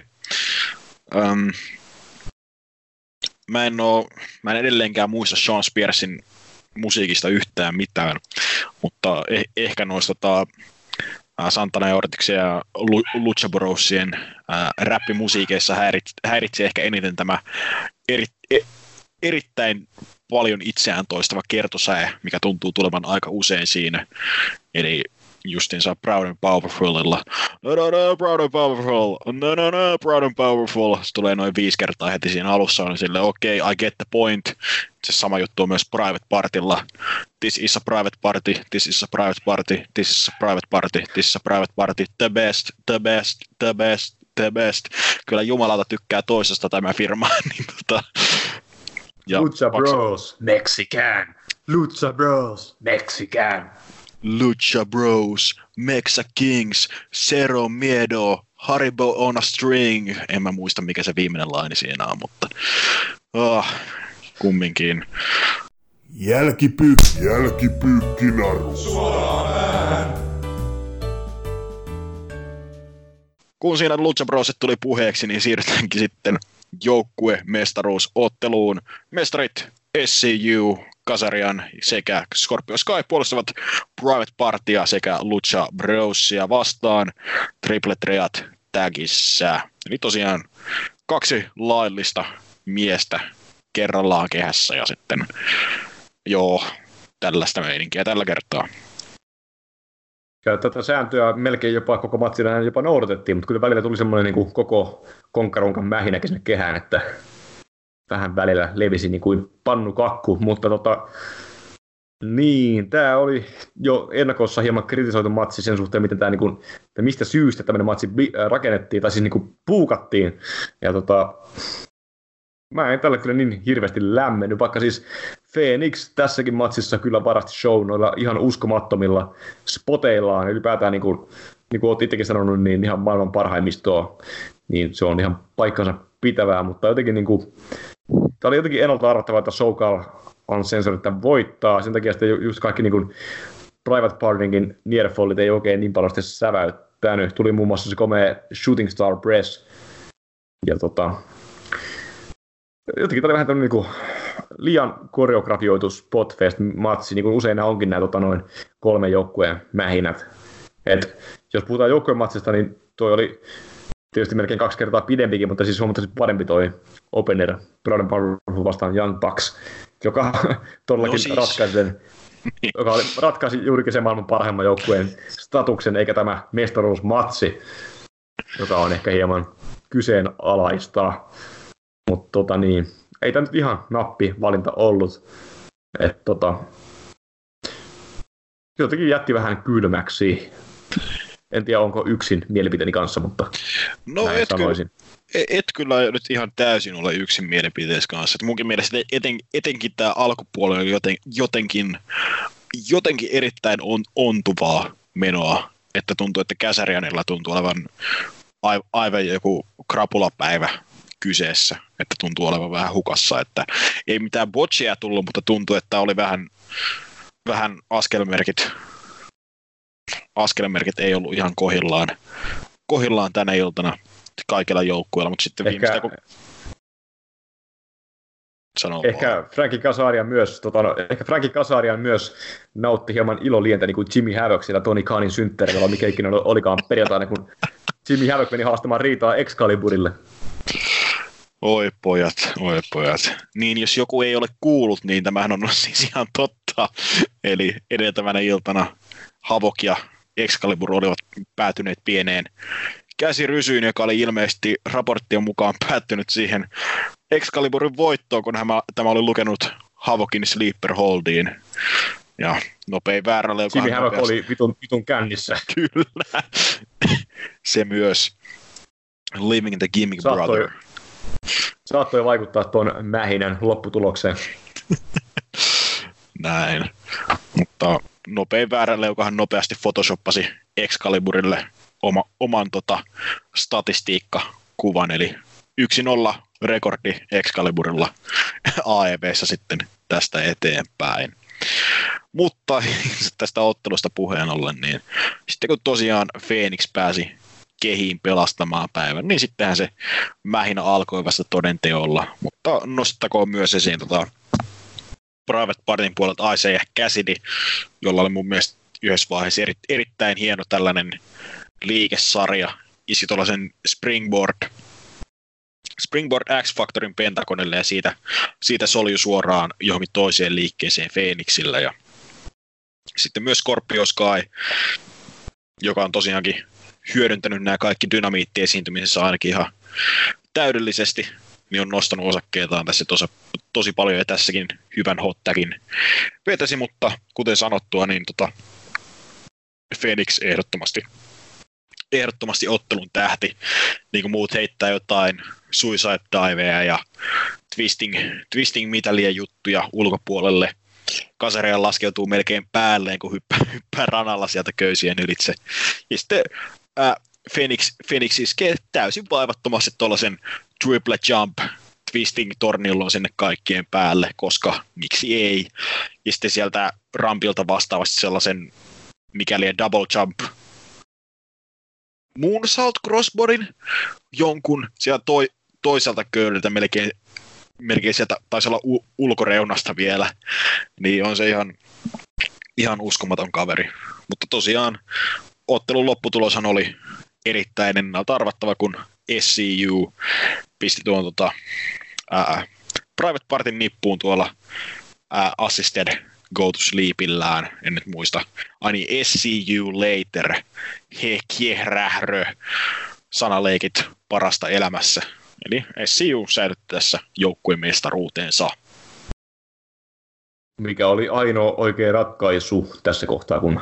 Ja Jim, Jim Rossilla siinä mielessä kyllä kiitosta. Se välillä tekee ihan hyviä pointteja, kun tässäkin tota noin, kritisoi, että SCU on joutunut vähän niin kuin, tota, epäreiluun asemaan. Voitti turnauksen ja heti joutuu puolustamaan kahta joukkuetta vastaan. Aivan sama kuin minä sanoin ennakossa. Iso kiitos tästä Jim Rossille. Ja Excaliburin paska selitys siihen oli vaan se, että no, SCU varmasti haluaa taistella ja tämäkin tota noin, esteen päihittää. Vaikka Jim, Jim Ross just esitti hyvän pointin, niin tota, Excalibur siellä puhuu AEVtä, niin kuin Michael Cole puhuu VVEtä konsonaan. Mutta tota, ja Tony Khan varmaan rääkyy sinne korvaan. tota, niin, Joo, oikea voittaja ainoa ratkaisu, mikä oli suotavaa. Ja sitten matsin jälkeen vielä vähän lisää mähinää, kun toinen Pentagon Junior saapuu valojen sammuttua paikalle ja iskee Fallen Angelin Pentagonille ja paljastaa naamarinsa ja on... Ah, Angels Wingsin siis, nyt meni sekaisin. Angels Wingsin iskee tota, niin, Pentagonille ja sitten riisuu naamionsa ja siellähän on Christopher Daniels, ja tässä tuntee olonsa itse ihan niin kuin Jim Rossiksi, kun puhuu ihan päätä heinää ja kutsuu Angel Sphinxia Fallen Angeliksi. Ehkä mäkin on vanha pieru, joka olisi syytä jo lopettaa nämä äänialoilla heilumiset. Oi, oi, oi. Joo, tosiaan sai mukavat Fallen Angel chantit, kun oli tällä kertaa jaksanut maalata tämän Ankh-symbolin vanhojen hyvien aikojen muistoksi myös tuohon naamaansa. Eli voisi ehkä olettaa, että äh, ehkä SCUn ja Lucha Brosien tarina jatkuu vielä jollain tavalla. Esimerkiksi vaikka tota Danielsin ja Pentagonin yksilöotteluna maistuisi mun mielestä ihan, ihan hyvältä jossain dynamiitissa. Joo. Lights Out-otteluna, semmoinen vampiro Pentagon meininki päälle. Mutta tota, tässä Sa- jotenkin niinku hä- niin saattaa olla, että seuraavaa Lights Out-ottelua ei mielellään ihan heti, mutta tota, puhutaan siitä kohta vasta sitten viimeisen ottelun kohdalla. Ei kun Never Stop the Madness, taas mennään. MDK. To, MDK all fucking day. Mutta tota niin, uh, yleisö aika laimeesti reagoi tuohon Danielsin eeppiseen paluuhun. Se ei oikein mitään niin kuin, meteliä pitänyt silloin, kun se Pentagon ilmestynyt kehään. Eikä esimerkiksi se Angels Wings ei oikein herättänyt mitään reaktio, mikä tuntuu oudolta. Mutta kyllä niin sen jälkeen sitten niin porukka alkoi kyllä chanttaamaan Danielsia, mutta siis niin kuin, jotenkin ei mennyt ehkä ihan niin, kuin, niin odotuksien, odotuksien mukaisesti toi paluu kuin ehkä oli kuviteltu, mutta tota, ihan hassu segmentti. Tuli vähän mieleen Dr. Noon asuun pukeutunut Polar Pekko. Joo, siis muutenkaan yleisö oli vähän on ja off tässä illan aikana, että jotkut jutut sai niin tosi kovaa reaktiota, mutta sitten parit jutut oli erityisenkin vaimeita. Toi seuraavaksi käsiteltävä naisten mestaruusmatsi ehkä ihan syystäkin, koska sillä ei ole bildiä, mutta siis niin kuin, muutama juttu, josta olisi olettavasti saanut, saanut reaktiota, niin jäi vähän laimeemmiksi. Ja tästäkin matsista pitää sanoa, että vaikka Lucha Bros on ollut koko AEV-raninsa ja hiiliä, niin se sai tässäkin ottelussa kovimmat popit heti aluksi. Niin, no Phoenix on niin helvetin hyvä, niin vaikea sillä on tietysti buuata. Että tota, mielellään, mielellään näkisi jossain kohtaa Phoenixin ihan vaikka feissinä painamassa vaikka Chris Jericho vastaan tuosta AEVn mestaruudesta. Tämmöisenä pienenä spoilauksena tässä kohtaa podcastia, mutta tota, peukaloihin jos mennään, niin kyllä mä heitän tälle kylmästi alaspäin, koska me nähtiin parempia matseja sen turnauksessa, niin jos me nähdään PPV sitten tämmöinen kehnompi ottelu, niin ei siinä kohtaa voi muuta kuin pistää alaspäin peukaloa. Joo, mennään myöskin alaspäin, ettei nyt mikään parhain mahdollinen ää, kolmen joukkueen matsi ollutkaan, kuten sanoitkin, niin siinä turnauksessa nähtiin parempia ja muistettavampiakin otteluita. Että vähän tällainen ikävä väliinputoaja nytten. Sitten, kuten tuossa mainittiinkin jo, niin AEV naisten mestaruudesta Riho puolustaa opettajansa Emi Sakuraa vastaan ja jumalauta, saivat videopaketin Toki tässä videopaketissa molemmat sanoivat lähinnä, että nimensä, ikänsä, olivatko he mestari vai haastaja, ja siihen sitten jäikin, ja että onnea matsiin ja jee jee. Joo.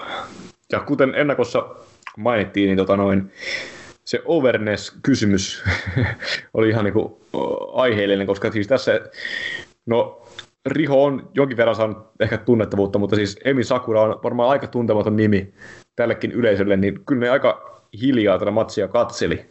Ja tota, ei mikään siis, ei voi syyttää kyllä katsojia, koska olihan tänne vähän tuulesta temmattu matsi PPV.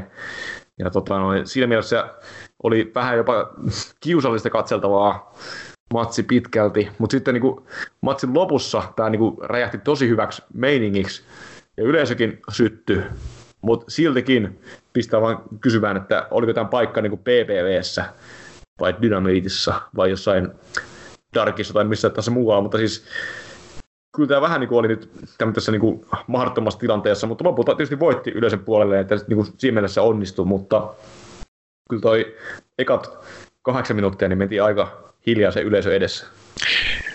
Joo. Eli siis voin ihan epäonnistunutta bildiä syyttää tästä. Eli siis ke- kehämenuhan oli hyvää loppuvaiheessa aivan mainiota. Aivan mainiota. Ja tosiaan tota,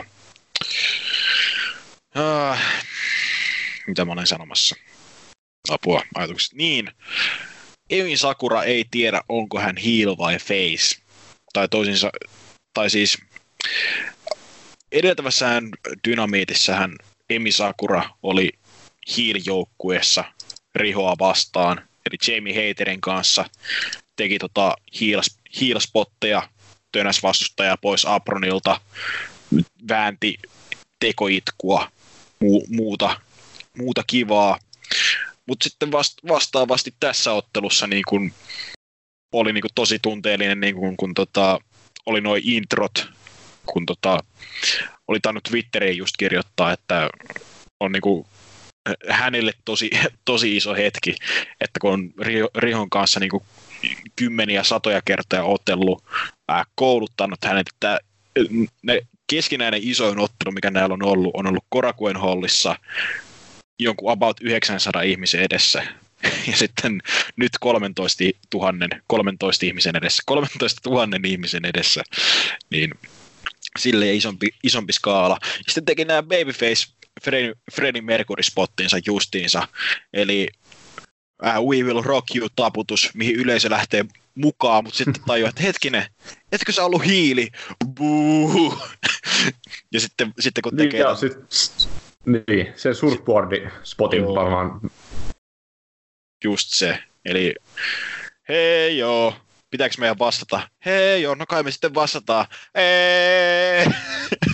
Sen mä siis vaikea olla, vaikea olla vastaamatta, kun toi, toinen niin kuin yllyttää ihan hyvä, hyvässä hengessä niin kuin porukkaa laulamaan. Niin tota. Jep, jep. Et sille. Ja ei muutenkaan tässä ottelussa niin kuin Sakura loppujen lopuksi painunut silleen hiilinä muuta kuin että oli astetta isompana niin kuin sillä tavalla dominoiva ja vahvempi.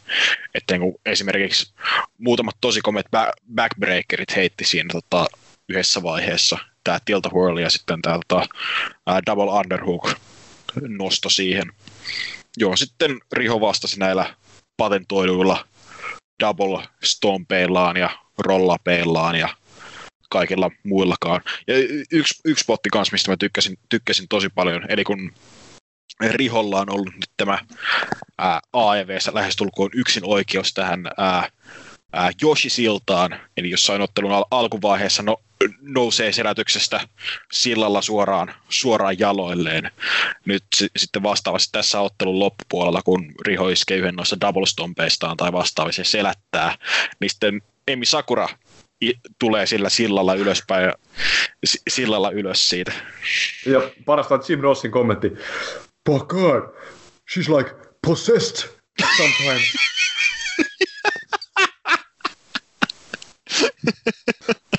no, mitä vittua Jim Ross, ei tämä mikään manaja. G- G- Jim Ross pelkää, että Bray Wyatt ilmestyy kehän alta minä hetkenä hyvänsä. Siinä kohtaa taas semmoinen, että Jim, ole hiljaa. Kiitos. Ai, ai, ai, ai, ai. Joo. Siinä sitten counteri ja counterin perään. Siinä sitten ää, roll-up-yritystä toisessa, toisessa perään, mutta siinä jälleen, jälleen kerran Bryce, Bryce Remsburg, minä rakastan sinua, mutta kahdessa tapahtumassa putkeen nyt onnistuu ryssimään jonkun laskun.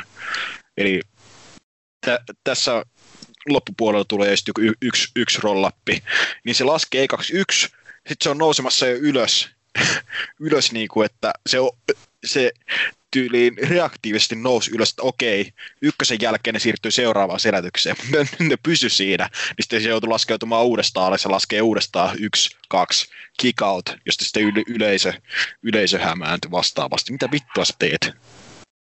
Mm. Ja olikohan se tämä matsi vai toi Cody ja Jericho matsi, missä nähtiin toi Alabama Slam? Ää, se oli toi seuraava.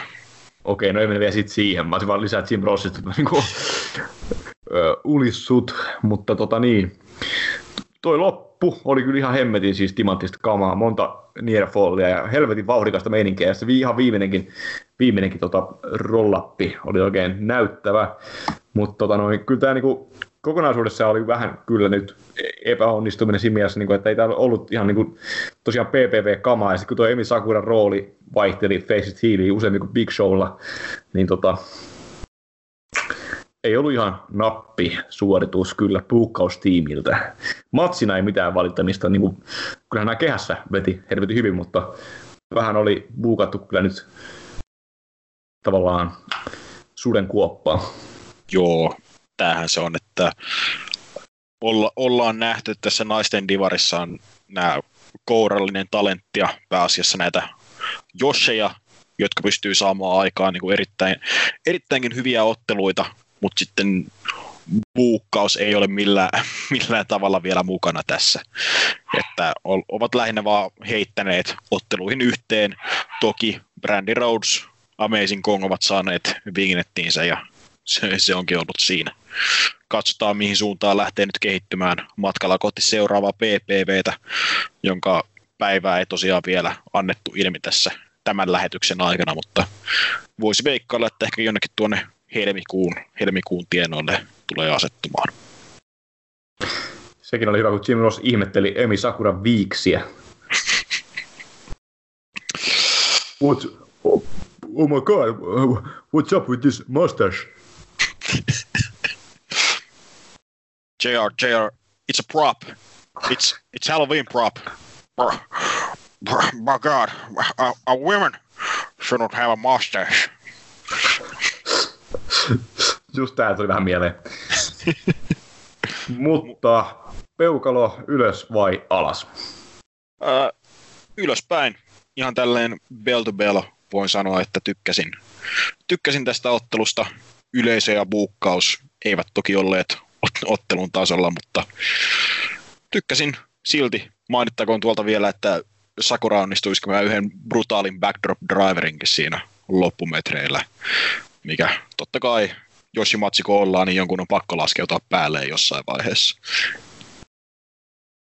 Joo, oli näyttävä. Oli, äh, näyttävä oli myös se, että tota, noin, yksi Rihon äh, double stomppi sieltä tota, kulman päältä, kun Emi Sakura osui kovasti Apronia vasten, niin, tota, noin, se oli hieno spotti myös. Mutta kaikista hienoista spoteista ja hyvästä mähinestä huolimatta peukalo alaspäin, koska katselen matseja nyt kokonaisuutena ja tämä oli niin kuin, bildiltään olematon. Toki tarina on tai historia on 15 vuotta varmaan näillä kahdella, mutta siis niin kun se, mitä AEVn katsojat on nähnyt televisiossa, niin se on olematonta. Porukka ei tiennyt, onko Emi Sakura face by heel, kun Emi Sakura itsekään ei tiennyt, onko se face by heel. Ja yleisö oli tosi kuollut ottelun alussa, josta ei voi syyttää yleisöä, vaan puukkausta, joten näillä pelimerkeillä peukalo alas päin, ikävä kyllä. Toivottavasti nyt Riho saa jonkun hieman paremman kuvion seuraavaan puolustukseensa. Ja paremmista kuvioista puheen ollen, Chris Jericho vastaan Cody. AEW World Championship. Jos Cody häviää, hän ei voi koskaan enää haastaa AEWn maailman mestaruudesta. Kulmauksessa Jericholla Jake Hager ja Codylla vanha kunnon Maxwell Jacob Friedman MTF. Tämä oli, tämä oli tota noin, tämä oli matsi. Kyllä, ja ää, jos ottelu päättyy 60 minuutin tasapeliin, niin paikalla oli kolme arvostettua tuomaria sitten tota, päättämässä ottelun voittajasta, jos tähän tilanteeseen päädyttiin. Ja hehän olivat Dean Malenko, Arn Anderson sekä legendaarinen Keiji Muto tai The Great Muta tuolla Amerikassa. Ja tähän väliin seuraa Enska trivia-kysymys. Kuka tästä tuomaritriosta on aloittanut uransa ensimmäisenä? Se ei voi olla millään järjellä Dean Malenko, mutta kun tämä kuulostaa jotain kompakysymykseltä, niin se varmaan on. Mutta perkele, pahan pistit. Se voi olla yhtä myös, myös kyllä tupla arska, tai yhtä myös muta, mutta kompa tai ei, heitellään tähän nyt sitten toi muta. Ei, tupla arska, Arne Andersson. Näin olisin arvannut itsekin, kun Peppels mystinen P tämän kysymyksen yöllä heitti. Ja tämä oli se Eli se kuuluisa on Malenko. kompa. Kyllä. Malenko on aloittanut painimisen vuonna 79, Anderson 82 ja Muta 84. Nyt siis puhutaan 1979, ei kirjaimellisesti vuonna 79 ajanlaskun alkamisen jälkeen. Olisin kuvitellut kyllä toisinpäin ton Malenko ja Anderssonin ihan takuu varmasti, mutta, mutta, mutta aina oppii jotain uutta. Ja se oli hyvä, kun Excalibur alkaa selittämään, että Keiji Muto on jotenkin niin tärkein näistä tuomareista. Jim, Jim Ross alkaa ihmettelemään, että eikö sä nyt arvosta Dean Malenkoa ja Ar Andersonia. Um, X, uh, I'm, I'm great Murais, great, but uh, he he's not he hasn't hasn't been a four horseman. He he hasn't been a, in the WWF, WWE. I mean, he was IWGP champion in the WCW in early '90s and '80s, but Arn Anderson, he's he's a horseman. He's the enforcer X X. Uhu. Mitä, mä en kyllä osaa imitoida Jim Rossia, vittu. No ei Vaatii kyllä minäkään. treeniä. Kyllä tuo ihan, ihan, ihan hyvältä kuulosti kyllä. Great, great, great Muna doesn't even eat my barbecue sauce.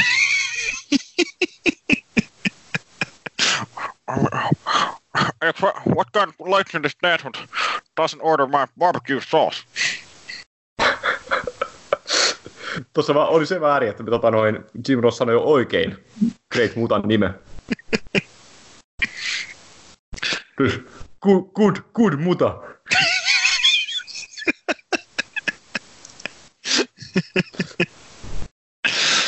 Ah.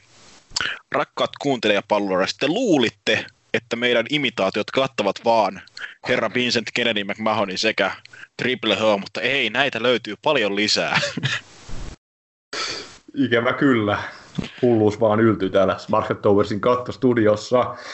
Chris Jericho, Cody oli tosiaan puheenaihe.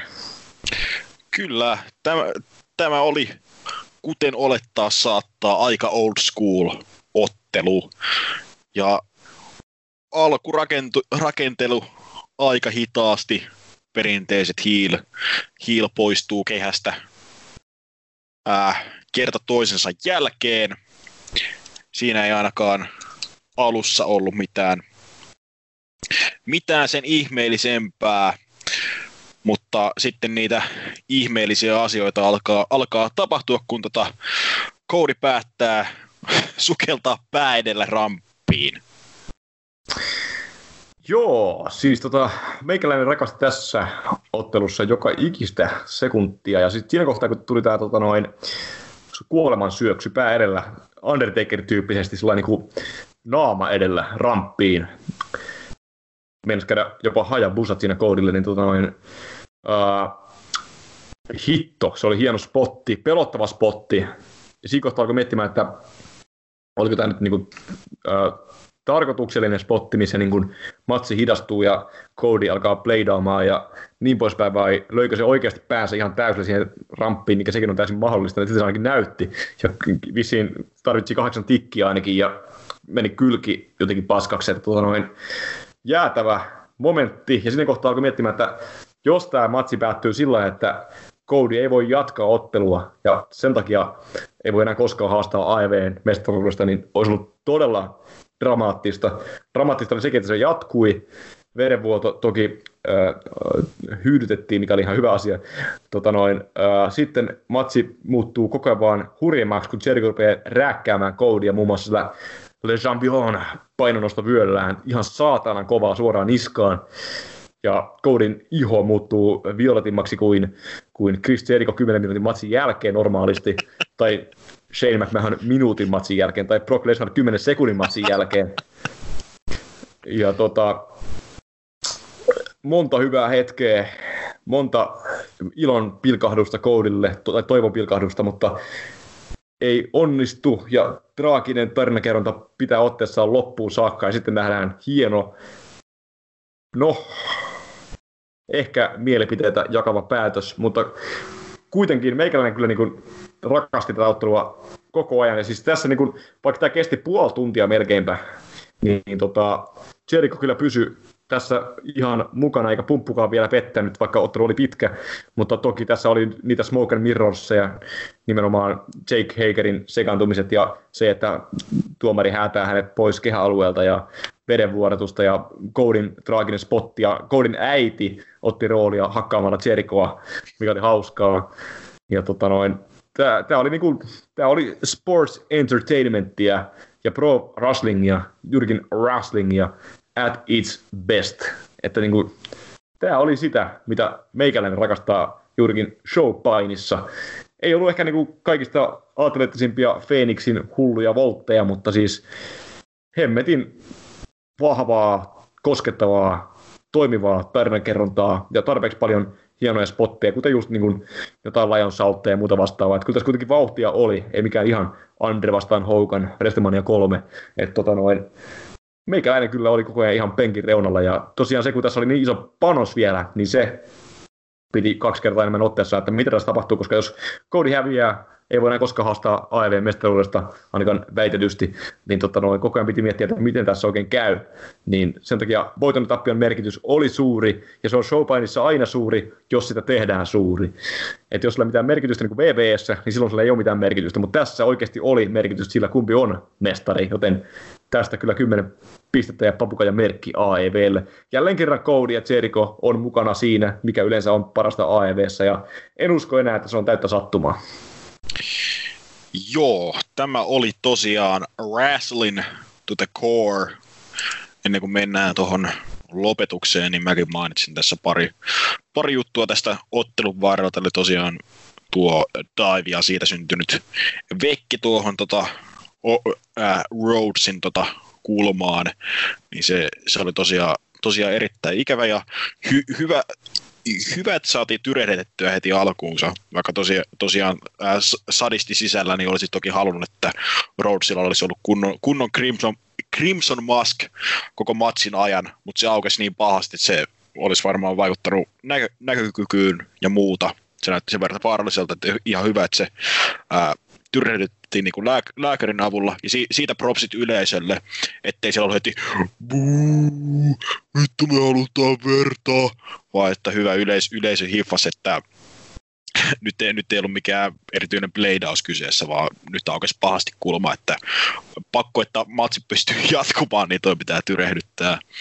Ää, sitten tota, muista, muista niin kuin matsijutuista, niin ää, mainitsit että Rhodesin äiti hakkasi Jerichoa, niin se, se, se ei ehkä ollut hakkaamista kuin yksi, yksi tota avokämmen, mutta tota... Kaksi lyöntiä, kaksi lyöntiä.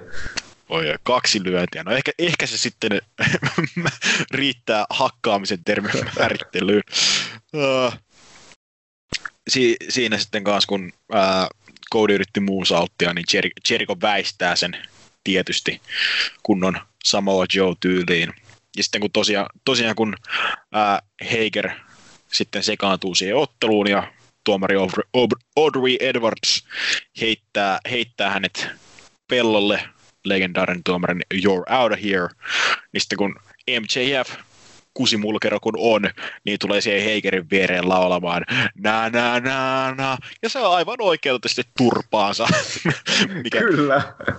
mi, mi, mikä tietysti aihe, aiheuttaa melkoisen hässäkän, kun melkoinen tuomarilauma vaaditaan sitten Heigerin poistamiseen, ja Jerichohan hyödyntää tämän tilaisuuden sitten iskeäkseen mestaruusvyöllä Cody Rhodesia ja viskaa sen vyön sitten pois ja asettuu itsekin makaamaan maahan, maahan puolitajuttamalla, kun mitä ei olisi tapahtunut, niin vähän kurkista, että milloin se tuomari sieltä tulee. Ja vaikka Edwards vähän katsoo, että no ei, ei nämä paineet ihan tähän asentoon jäänyt, kun minä viimeksi käänsin selkänsä, niin ei voi antaa muuta kuin ottelun jatkua siinä sen. Sen jälkeen si, siinä sitten tulee äh, finisher kickoutit molemmilta, eli tota, Jericho pääsee ylös tuosta Crossroadsista ja ää, ää, Cody pääsee ylös tuosta sitten Code Breakerista, mikä oli reverse johonkin, johonkin lentävään ei mihinkään tai vastaavaan. Että tosiaan tarin, tarinalla ja tunnelmallahan tämä e- eli pitkälti, eli ei mitään hirvit, hirvittäviä mm. stuntteja tai niin kuin hirvittävän kovaa tahtia vaadittu. Että toki vaikka Jericho hieman violettiksi muuttuikin, niin pysy, pysyy niin kuin tahdissa mukana. Ja sitten ne lo, loppuu muutamaan kiduttavaan, ensin toki Walls of Jerichoon ja sen jälkeen isketään kunnon Lion Tamer kiinni. Ja Cody huutaa verisenä ja MJF, joka on herännyt henkiin ää, MMA Jake Hagerin muutaman lyönnin jälkeen, niin kaivaa kehän alta pyyhkeen. Ja kaikki ymmärtää, mitä on tapahtumassa sillä hetkellä. Että yleisö ymmärtää, että mitä on nyt tapahtumassa. Ja kyllä, MJF heittää pyyhkeen kehään ja luovuttaa Codin, Codin puolesta. Ja tuomarihan tähän sitten lopettaa tämän, tämän ottelun. Mä rakastin tätä lopetusta. Mä rakastin, mutta mä olisin rakastanut vielä enemmän, jos olisi kestänyt vielä kauemmin se MGFn niin pähkäily, että voiko se heittää sen pyyhkeen vai eikö voi heittää pyyhettä. Ja nyt se heitti sen vähän liian nopeasti. Meikäläisen mielestä ei kaikkea draaman mehua puhdistettu no. irti tästä näin. Si, si, siinä on toki välima, välimallinsa, eli tota, joku heitti tuolla tota, ää, Discordissa esimerkin toista tällaista pyyhen lopetuksesta, eli Bret Hart vastaan Bob Backlund vuodelta 1994, joo, kun tota sitten ää, Bretin äiti heitti sen pyyhkeen kehään toki Owen, Owen Hartin tota, huutelujen saattelemana, niin se hevovitun tota, ää, chicken wing spotti taisi kestää noin yhdeksän minuuttia, niin ihan sitä ei olisi välttämättä tarvittu, vaikka old school No ei, olikin. ei siis. niin tässä, a, se, sel, selitän loppuun, niin tä, tässä jos edesauttoi sitä, että se oli nimenomaan Lion Tameri ja se, että Jericho po, myös potki siinä koodia suoraan päähän. Niin tota, kyllä, toki kyllä, olisi voinut venyttää vielä hetken, mutta... Mutta nyt kun sanoit ton, niin ai hemmetti. Tässä on vielä parempi sillä, että tota noin, MGF olisi tavallaan niin kuin antanut se pyyhkeen koodin äitille ja sanonut, että heitä, heitä, heitä. Ja lopulta koodin äiti olisi heittänyt se pyyhkeen sen kehään ja olisi saanut vielä enemmän draamaa siitä. Perkele. Ja, missattu mahdollisuus. Miksei Tony Khan mennyt psykoseessaan katsomaan Bob Backlund vastaan Bret Hartia, perkele. Koska Tony Khan on Mutta... psykoseessaan katsonut pelkkää VCVtä vuosilta 88-92. Tämä on kyllä psykosessa buukannut varmaankin kuitenkin Cody pitkään tälle matsin.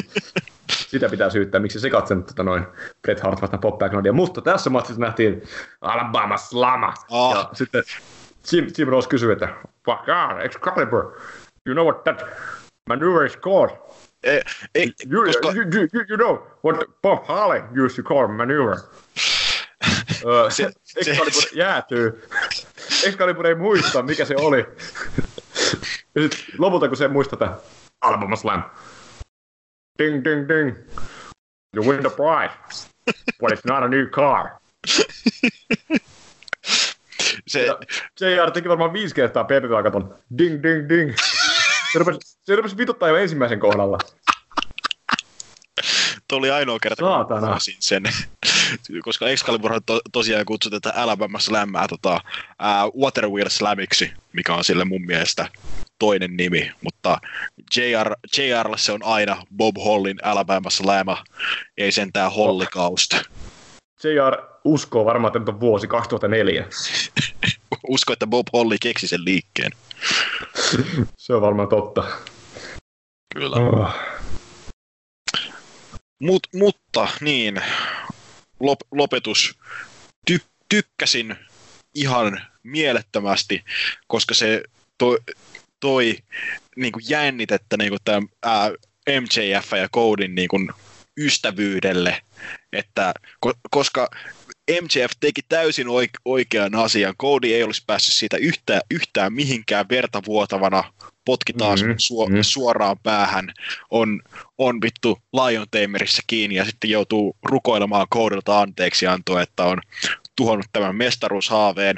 Ja sitten se melkein vedetään vessanpytystä alas, kun MJF tekee sen vittu heel Se, se, se, se, se, vede, se vedetään vittu vessanpöntöstä alas tuossa kohtaa. Oh, Tätä olisi voinut vielä venyttää vaikka puoli vuotta. Kyllä. Just siellä NVA-psykoosissa venytettiin vittu puoli vuotta tai vuoden näitä kuvioita. Et nyt tämä tuli aivan liian äkkiä, tämä niinku, kirjaimellinen munille potkaisu. Kyllä. Yksi nopea kenkäisy munille ja MCS uuttelee siinä jotain ja poistuu paikalta ja rampilla pysähtyessään joku heittää sitä vesipullolla. NVA psykosta ovat tarttuneet myös yleisöön, joka on vihdoin, että ää, jotkut vanhat parret muist- muistelee kaiholla, kun BCVssä yleisö alkoi heittää roskaa kehää, kun hiilit alkoi voittamaan ja tässä oli vähän se henkeä. Siis kun, Toki se kun Hulk yleisö Hogan jäsen- alkoi voittamaan joka vitu PPV main eventissä. Well, that's just a, well, that's just how it goes, brother. The Hulkster goes over. I'm the draw, brother. I drop the bombs, brother. Toi kuulostaa Triple Holta. Vittu, pitää alkaa treenaamaan Hulk Hogania. Well, let me, let me tell you something, brother. I drop the bombs, brother, around here, Jack. Kyllä, kyllä. Mutta joo, liian aikaisin turni. Eli joku tuo, toki tuolla Discordissa sanoi, että ää, MJFllä olisiko ollut, olisiko ollut vanhus, taisi Discordissa huudella, että ää, siihen suuntaan, mihin MJFn hahmo, hahmo on menemässä, niin ei ollut enää niin kuin, ää, ke, kehittymistä enää tällä, että miten Cody pystyy kääntämään, kääntämään katseensa sitten MJFn ää, heel-mulkkuilulta, niin no, samalla tavalla kuin tähänkin, tähänkin asti Mm. on kääntänyt katseensa, kun MJF vähän kiusaa Brandon Cutleria tai haukkuu Fighter Festin yleisöä vitun neitsyt nörteiksi. Ja kuitenkin MCF olisi päässyt pidemmälle koodin siivellä, jos olisi vain jatkanut tätä tämmöistä kaveraamista, mutta sen sijaan nyt tuli tämä heel turn niin äkkiä, tämä hyvä jännite, mikä tässä luotiin, harvinaisen hyvää tarinankerrontaa ollakseen showpainia, niin heti vedetään sitä vessanpöntöstä alas, mikä kyllä tuntuu siltä, kun joku olisi puukottanut meikäläistä suoraan selkärankaan. Kyllä. Voi olettaa, että tulevan, tulevan viikon dynamiitissa sitten MJF saa mikin käteensä ja pääsee selittämään, selittämään tekosensa. Ja voimme vain toivoa, että kyseinen selitys, selitys ei tule olemaan te fanit ette ansaitse selitystä. Todennäköisesti se tulee olemaan juuri toi. You Ikävä people kyllä. don't deserve an explanation. I didn't sell out. I bought in. And you know what? Your local sports team sucks! No MJF tekee sitä muutenkin, niin tota, Me ollaan tuhon tuomittuja siis.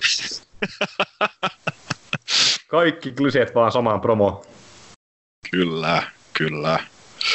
Sitten vielä kun MGF kehuis Vince McMahonia, niin VVEtä. Kyllä, kyllä. Mutta annetaanko sitten peukut tälle mestaruusottelulle?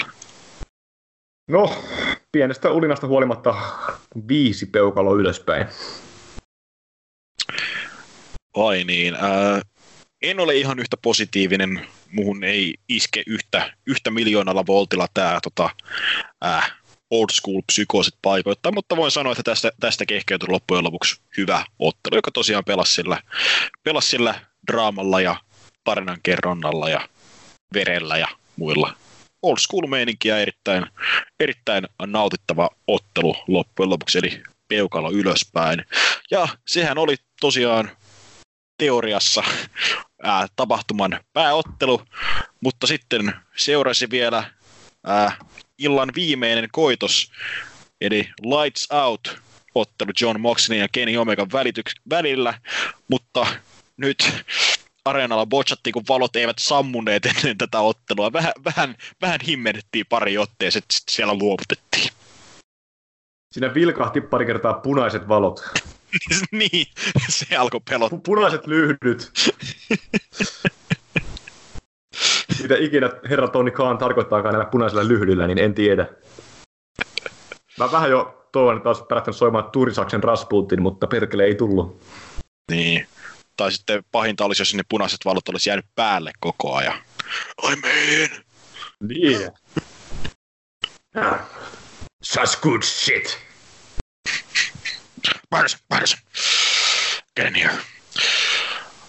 Get, him, get me Tony Khan on the phone. Tony, how you doing, you little shit? I'm, I'm proposing a, a talent trade. Yeah, yeah.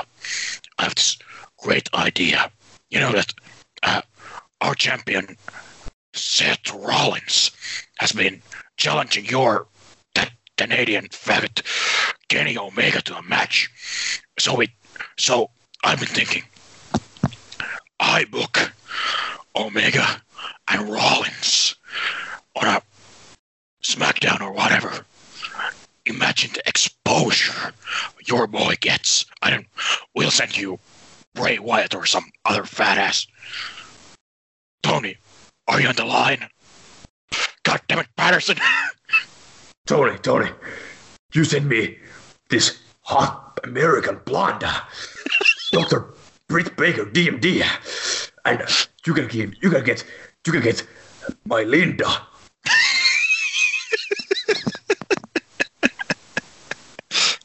You'll love her. She she knows she knows two things.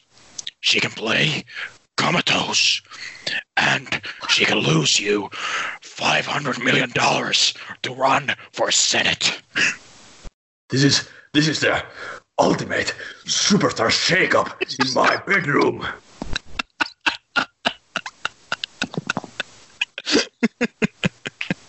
Tuut, tuut, tuut.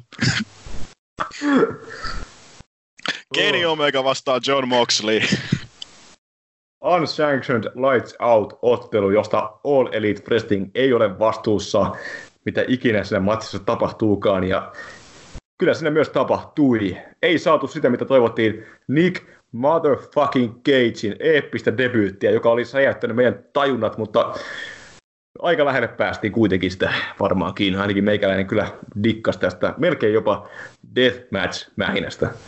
No, no siis itse voisin sanoa, että kaikki muut, mitä kaivasin, paitsi Nick Cage, saatiin melkein. Että kun vittu, ottelun bildi oli se, että John Moxley lupaa, että okei, te ette halua tehdä tästä virallista ottelua, okei, mä tapan Kenny Omegan. That's it. Se oli bildi. Ja murhaa vittu sitten saatiin.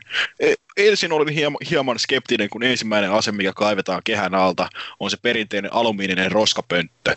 Mutta sitten siitä alkoi eskaloitumaan asiat, niin sitten minä olen erittäin tyytyväinen tähän. Oltais saatu se Nick fucking Cage edes selostamaan. Murder. I- I'm okay with that. This fucking refs, you know. This ball turn fucking sucks. Huh. Moxley Omega, joo, roskapönttö toi kyllä pahat VVE-vibat heti mieleen, mutta ne unohtui viimeistään sitten hiiren loukkujen kohdalla. Kyllä hiiren loukkulauta nostettiin kehään ja se ääni, mikä tuli sitten, kun Kenny Omega laskeutui tähän lautaan, niin se oli suorastaan karmiva. En tiedä, oliko se yhtä karmiva Mutta kuin se kuuluisa ei, kilinä. ei ollut. Kyllä. Se ku- kuuluisa kilinä, kun Pentagon Junior löytää joku helvetin piikin ja rupeaa kil- kilisemään sitä, oliko se kehätolppaa vasten vai mi- ei, kun toisella vitu piikillä rupesi soittamaan sitä niin kuin jotain soitinta ja Sami Callihan siellä odottaa, että kohta tulee piikkiä niin kuin niskaa. Hyi helvetti, se on vieläkin mun painajaisissani, mutta kyllä tämäkin oli kakamala ääni, kun tosiaan Omega siinä kierii juntan jälkeen hiiren loukuissa ja saa monta semmoista selkää sen, mutta tässä kierittiin myös paljon myös piikkilangassa ja lasinsirvuissa ja no siinä varmaan kaikki, mutta siis ja, no myöskin Canvasissa, joka oli täysin paljastettu, että oli pelkästään niin puu, lat, puu ää, lauta, lattia siinä Canvasina, että siis huh, huh, kyllä oli aika muista mähinä. Tämmöistä tosiaan ei ole näkynyt VVEssä. Uh, onkohan näin raakaan menon nähty ikinä? No, no totta kai Mick Fowlin hullut HC-mähinät silloin vuosituhannen taitteessa. Mutta, mutta kyllä aika rankka, aika rankka niin kuin hardcoren aste oli tämmöisellä valtavirta PPVllä. Joo, siis en tota... Ää, en v, VVssä en muista niin kuin, pitää varmaan just mennä niihin Cactus Jack McFoley juttuihin. TNAssa en tiedä meneekö edes Kälihän Pentagon siihen muuta kuin se kilinän puolesta. Että eikä, eikä niin vastaavan brutaali, mikä tulee mieleen, on Pentagon vastaan vampiro, Seromiero. Seromiero-ottelu, kun siinä leikittiin tai no siellä oli myös toi vitun kolmoskaudella oli Dante Fox vastaan ää, Killshot toi Hell of War-ottelu, joka tosin siinä oli myös lasi, lasia niimaan perkeleesti ja muuta kivaa. Siinä, siinä muun muassa ää, pala Dante Foxista tota, ää, pa, paarien päälle, mikä oli aivan sa, sairas hetki. Mutta ää, niin, niin tässä sitten Moxlista ja Omegasta niin tosiaan kaivettiin piikkilanka pesari, kaivettiin piikkilanka luuta, jolla sitten ää, Omega pyyhki, pyyhki Moxliita ja onnistui saamaan sen niskan vuotamaan verta, että ni, näin Moxlistakin saatiin. Se, se, Eikö se tullut siinä, kun tuota, noin Moxley teki jotain suicide divea ja sitten toi löi sillä luudalla sitä päähän silloin, niin tota, silloin tuli niskaan se hirveä vekki. Se taisi olla se tai sitten se seura, seuraava isku, mikä meni kanssa sinne, sinne seutuville tosiaan.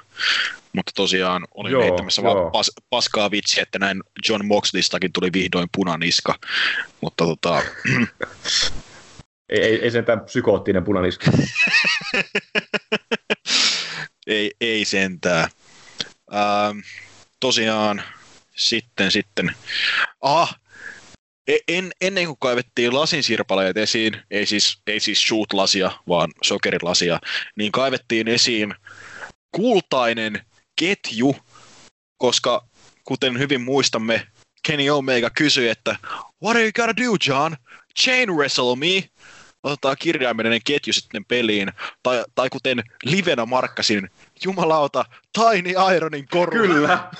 Mä olin sanomassa ihan samaa, että tää oli varmaan pöllitty Tiny Ironilta. Strip your bear! I'm gonna strip your bear, brother. I'm gonna strip you of everything you've got. Hell in Helsinki. Heat. Heat, heat, heat. I'm coming to your town. I'm coming to your city. I'm coming to your district. Hell in Helsinki. I'm gonna strip you bare, brother. I'm gonna strip you everything you've got. Oh. Demo Daves. I'm gonna strip you bare, Demo Daves. oh. Si- si- siinä tosiaan tätä ää, Tiny Ironin ää, ketjua ei käytetty pelkästään niin kuin, tota, kuten tavallisesti ehkä jotain ketjua käyttää, niin vähän, vähän tota, ruoskitaan niillä toisia. Ne oikeasti pumppas sen ketjukasan päälle, mikä oli eri, erittäin niin. ikävää. Niin, ja Omega hirtti Moxlin sillä vitun ketjulla. Kyllä. Tosiaan tuomari melkein soitti kelloa, kun ää, Moxley oli melkein siihen sammumassa, mutta sitten kun ää, Omega päästää irti, tai kuten Excalibur hyvi, hyvin paikka siellä, että ää, Omega ei päästänyt irti, vaan hänen ot, otteensa vaan lipsu siitä köydestä, tämän vere, Moxleyin vere, joka on hänen käsissään, niin sen, sen takia ja kaiken hien ja muun takia. Kyllä, kyllä.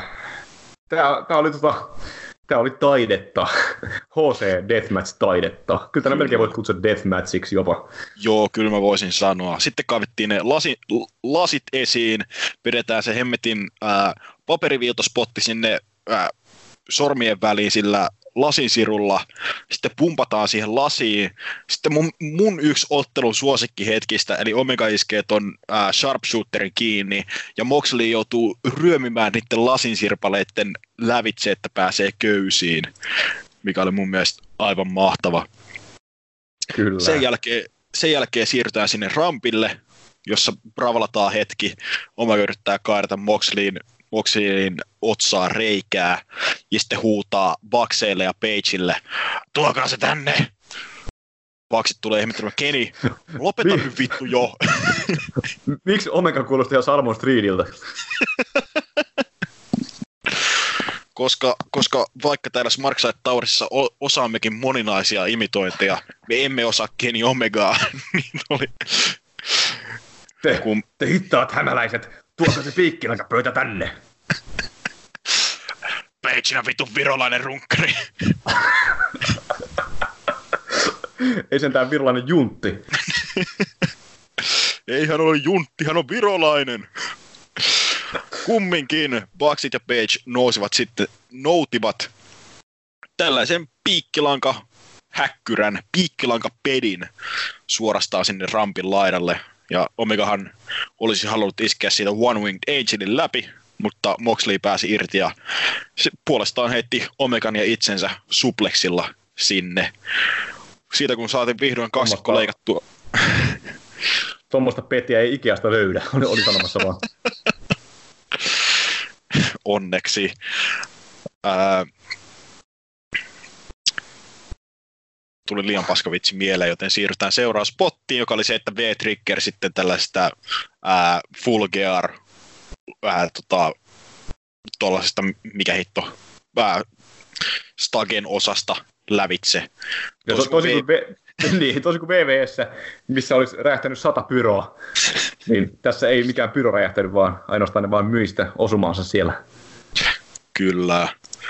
Sitten sit, sitä kun saatiin hetkinen myytyä, niin vihdoin kompuroitiin takaisin kehään, jossa Moxley is, iskee nopean Dirty Deedsin niihin kuuluisiin lasiihin, mitkä on edelleen siellä kehän keskellä, mutta sehän ei vittu riitä, joten Moxley päättää tosiaan purkaa kehän, tai ainakin palasen siitä paljastaa ne kuuluisat puhtaat ää, laudat vaan sieltä alta, hakee Driveria, ei saa sitä, Omega saa perille oman Dirty Deedsinsä, ei riitä, Omega hakee vitun Phoenix Splashia ja laskeutuu naama edellä sinne saatanan lautoihin, ja sitten Moxley iskee Paradigm Shiftin ja saa voitettua tämän saatanallisen mähinän vihdoin. Eikä se viimeinen Paradigm Shiftikään ollut mikään ihan niinku kaikista niinku turvallisin, vaan helvetin korkealta suoraan päälle niihin lautoihin. Ja näytti siltä, että Omega olisi niinku saanut silmäkulmansa kuin tällin siitä Phoenix Splashista, että huh huh.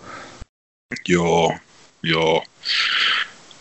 Siinä sitten Moxley ottelun jälkeen ää, heittää huuta, huuta kameralle, että kysyy, että What, where am I in the rankings? Am I, am I fourth? Am I fifth? Koska tämähän ottelu, tätähän ei laskettu. Ja rakastin muuten sinne Phoenix Splashin kohdalla, kun Excalibur selittää, että nyt Omega ottaa mallia Golden Star Kota Ibushin manööveri valikoimasta.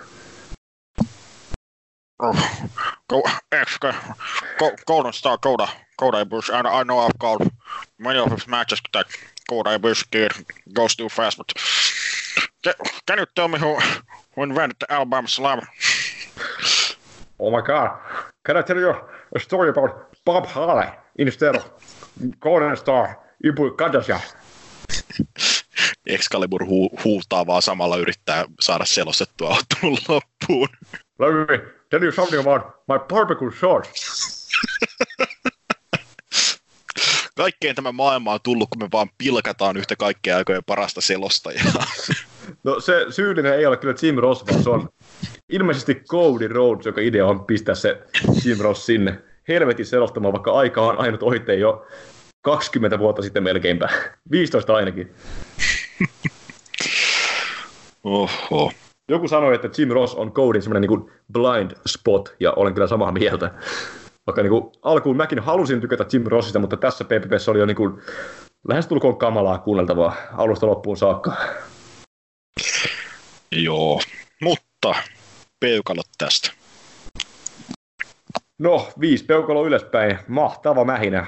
Kaikki ei välttämättä tykkää näin rankasta meiningistä, mutta Game Changer Wrestling Psykosi on turruttanut omat aivoni, joten haluan, haluan vaan lisää mähinää ja Nick fucking Cagein tänne hakkaamaan Moxlista paska pihalle. Tai toisinpäin Moxley GCV, kyllä kiitos.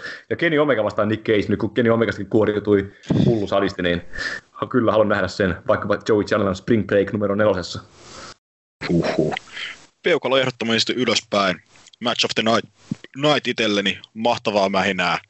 Nick Cage vastaan John Moxley. Book it. Janela mieluiten sinne Spring Breakiin. Tai ihan, viho, ihan vittu mihin tahansa. Kunhan, kunhan jossain kuuman yleisön edessä se matsi tullaan näkemään. Se oli Full Gear. Mitäs, miltäs nyt tuntuu? Oli, oliko kyseessä tota, ää, mihin tämä sijoittuu tota VVE tapahtumien ska- VVn AEV tapahtumien skaalalla? Kyllä tämä on tota, noin, kirkkaasti number uno, eli yksi. Koska tässä oli nämä kaksi vikaa matsia toimitti niin saatanan hyvin, että siis ei voi muuta kuin nauttia. Ja kolme ekaa matsia myös, tykkäsin niistä tosi paljon. Siis eka oli siis toi Young Bucksin matsi, eikä se Bea Priestley vastaan Dr. Britt Baker. That hot blonde, damn it. Niin tota noin, kyllä tykkäsin alkukortista ja loppukortista. Ainoa mikä tässä vähän, vähän niin kuin hiersi oli toi tag team mestaruusmatsi ja sitten toi naisten mestaruusmatsi, mutta ei nekään ollut mitkään huonoja, joten tämä oli kyllä helvetin timanttinen kokonaisuus alusta loppuun. Sitten toki PPV jälkeen kuultiin vähän huonompia uutisia, kun tuli tämä Pac vastaan Adam Page. Revanssi sen vielä menee, mutta sitten vielä uh, SCU puolustaa tag team mestaruuttaan Chris Jerichoa ja Sami Guevaraa vastaan nyt keskiviikon dynamiitissa, mikä on vähän nihkeetä, mutta tavallaan se ei taas enää kuulu tähän PPV, joten PPV ehdottomasti kaksi peukaloa ylöspäin ja paras AEVn PPV tähän saakka. Ja vaikka AEVssä on vieläkin paljon, paljon, paljon niin kuin kritisoitavaa ja mokia ja muuta vastaavaa, niin kyllä nyt näyttää olevan suunta kuitenkin ihan hyvä. Että uskon siihen, että hiljaa hyvä tulee ja kyllähän tätä katsoo noin miljoona kertaa mieluummin kuin mitä ikinä herra Vincent on ulostaa tällä kertaa meidän silmiemme eteen. Joo. En nyt osaa sanoa, että oliko tähän nähdyistä AEVn esityksistä paras. Ää, saattaa olla edelleen Double or Nothing kokonaisuutena. Tässä oli tuossa keskivaiheella vähän tuo joukkojen mestaruusmatsi. Janela Spears ei ehkä iskenyt ihan, ihan tykimmin, mutta siis niin kuin, ää, main eventtinä aivan, aivan maaginen HC-mähinä, hyvä nostalgiapaukku Jericho Codin, Codin muodossa, ää, hyvä naisten mestaruusottelu, mainio Page vastaa Baku, ää, hyvä opener Santana Ortiksen, Nick, äh, Nick Bucksien, Young Bucksien välillä. Äh, Excalibur voittamassa Jimmy Havoc, eikö hetkinen se ei ollut PPVssä. Äh, hyvä PPV, hyvää settiä jälleen kerran. Mm, mielenkiinnolla nyt odotan, että miten näitä isompia epäkohtia tässä buukkauksessa aletaan lähtemään ratkomaan miten, mihin naisten divari kehittyy, mitä tuolla joukkueen divarilla tehdään, osaako nämä pistää rahaa ja panostusta muuhun kuin Cody Rhodesin kuvioihin. Se jää vielä nähtäväksi. Se jää nähtäväksi, mutta tällä hetkellä luotto on kyllä korkea ja siihen tietysti vaikuttaa myös se, että vasta kohta VVEn suunta on niin syvällä pohjamudissa, että nyt kyllä melkein väistämättä kaikki vaihtoehtoinen kama maistuu aikaisempaa paremmalta. Että tota, tämmöinenkin pieni vaikutus voi toki olla, mutta siis kyllä hieno, hieno PPV ja tässä kohtaa vaan odottaa innolla, että mikä se seuraava PPV sitten on ja kuka on se, ketä haastaa Chris Jerichon, mikäli Jericho vielä silloin mestaruutta sillä kantaa. Näin. Mutta me ollaan taas pölisty pari tuntia liikaa, joten on ehkä hyvä muistuttaa, että Smartside muistetaan jokaista mahdollisesta sosiaalista mediasta, keskusteluleet, Facebook Talk-ryhmä, Discordin Smartside-serveri sekä formi formista.smartside.com. Ei unohdeta kotisivujamme smartside.com, mistä laatukolumneja, laatuarvioita, vähän erittäin epälaadukkaita Being the Smart Side-videoita ynnä, mu- ynnä muuta kivaa tässä vuosien varrelta. e- eikös ensi vuonna juhlisteta jo Smarksidein viisivuotissynttäreitä? Näin se on. Smarkside sai alkunsa helmikuussa 2015, eli aika pian on tämä suuri merkkipaalu. Pitää varmaan jotain jännittävää keksiä sen takia Smarksidein sivustolle. Uhu. Öö, seuraavan Mut, kerran... Mutta kuten tiedetään, kuten tiedetään, niin aina se lupaa. Näin se on, näin se on. Seuraavan kerran ääniaalloilla. Äh, hyvä kysymys. Ei nyt äkkiseltään tuu mieleen, mitä tässä on seuraavaksi luvassa. Viimeistään talvisodan Siellä ennakko. on luvassa ainakin Survivor Series. Miten voit unohtaa herra Vincent Kennedy McMahonin yhden ison neljästä? Ehkä joku, joku sen haluaa tehdä, en minä ainakaan. Takeover oli tulossa. Joo, Wargames. Kyllä. Naisten Wargames, joka ilmeisesti rakennettiin yhden segmentin jälkeen. Ja miesten Wargames. Koska Wargames on, tietoa. on, on tulossa miesten Wargames.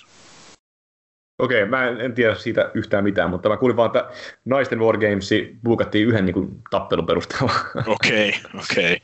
Mä en ole nyt seurannut NXTtä yhtään, yhtään viime, viime aikoina, niin on vähän kujalla siitä, mutta tiedän, että Wargamesista on tullut, seura- on tullut seuraava Elimination Chamber, joka vuonna samaan aikaan, joka vuonna kaksi ottelua, millä ei ole enää mitään väliä. Ää, mutta mahdollisten Surser takeover-juttujen lisäksi ää, NVAn Into the Fire PPV pyykätään varmasti. Ensi Kyllä, ehdottomasti. Mm. ensi on ainakin siinä mukana. Talvisota, ennakko, jälkipyykki. Katsotaan saadaanko tässä loppuvuodesta vielä jotain indy, indypuropyykkiä tai jotain kirjoitusta aikaiseksi. Sekä tietysti marraskuun ja joulukuun humpuukit. Jännitys tiivistyy, päästäänkö me sataan hevon vitun podcastiin yhden kalenterivuoden aikana.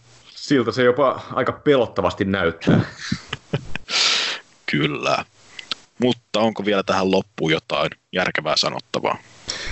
Järkevää sanottava varmaan se, että nyt kannattaa ostaa lippu FCFn talvisotaan, koska juuri tänään, eli nauhoituspäivänä maanantaina 11.11. ilmoitettiin, että Jake, Jake, Luu Vitun pää kohtaa norjalaishirviön Björn Semin teatterifoorumissa, joten siinä on viimeistään syy tulla talvisotaan katsomaan Suomen parasta showpainia. Voihan Björn Sem.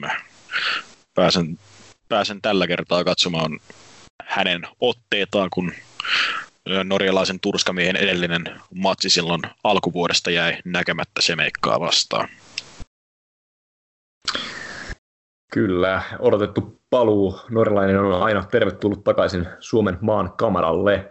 Tässä kohtaa varmaan olisi sitten syytä vaan kiittää rakkaita kuuntelijapalluraisia ja pistää tämä podcasti purkkiin ja purjehtia kohti uusia seikkailuja. Kyllä, näin on.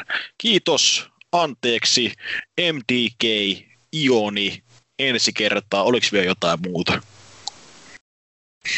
Öö, saataisiko vaikka kun Jim Rossi-imitaatio vielä loppuun? Lähteekö vielä joku? No nyt...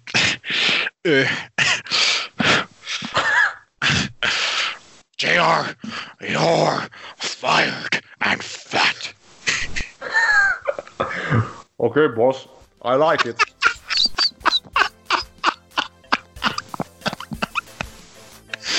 Kiitos. Kiitos, anteeksi, ensi kertaa. Joo niin.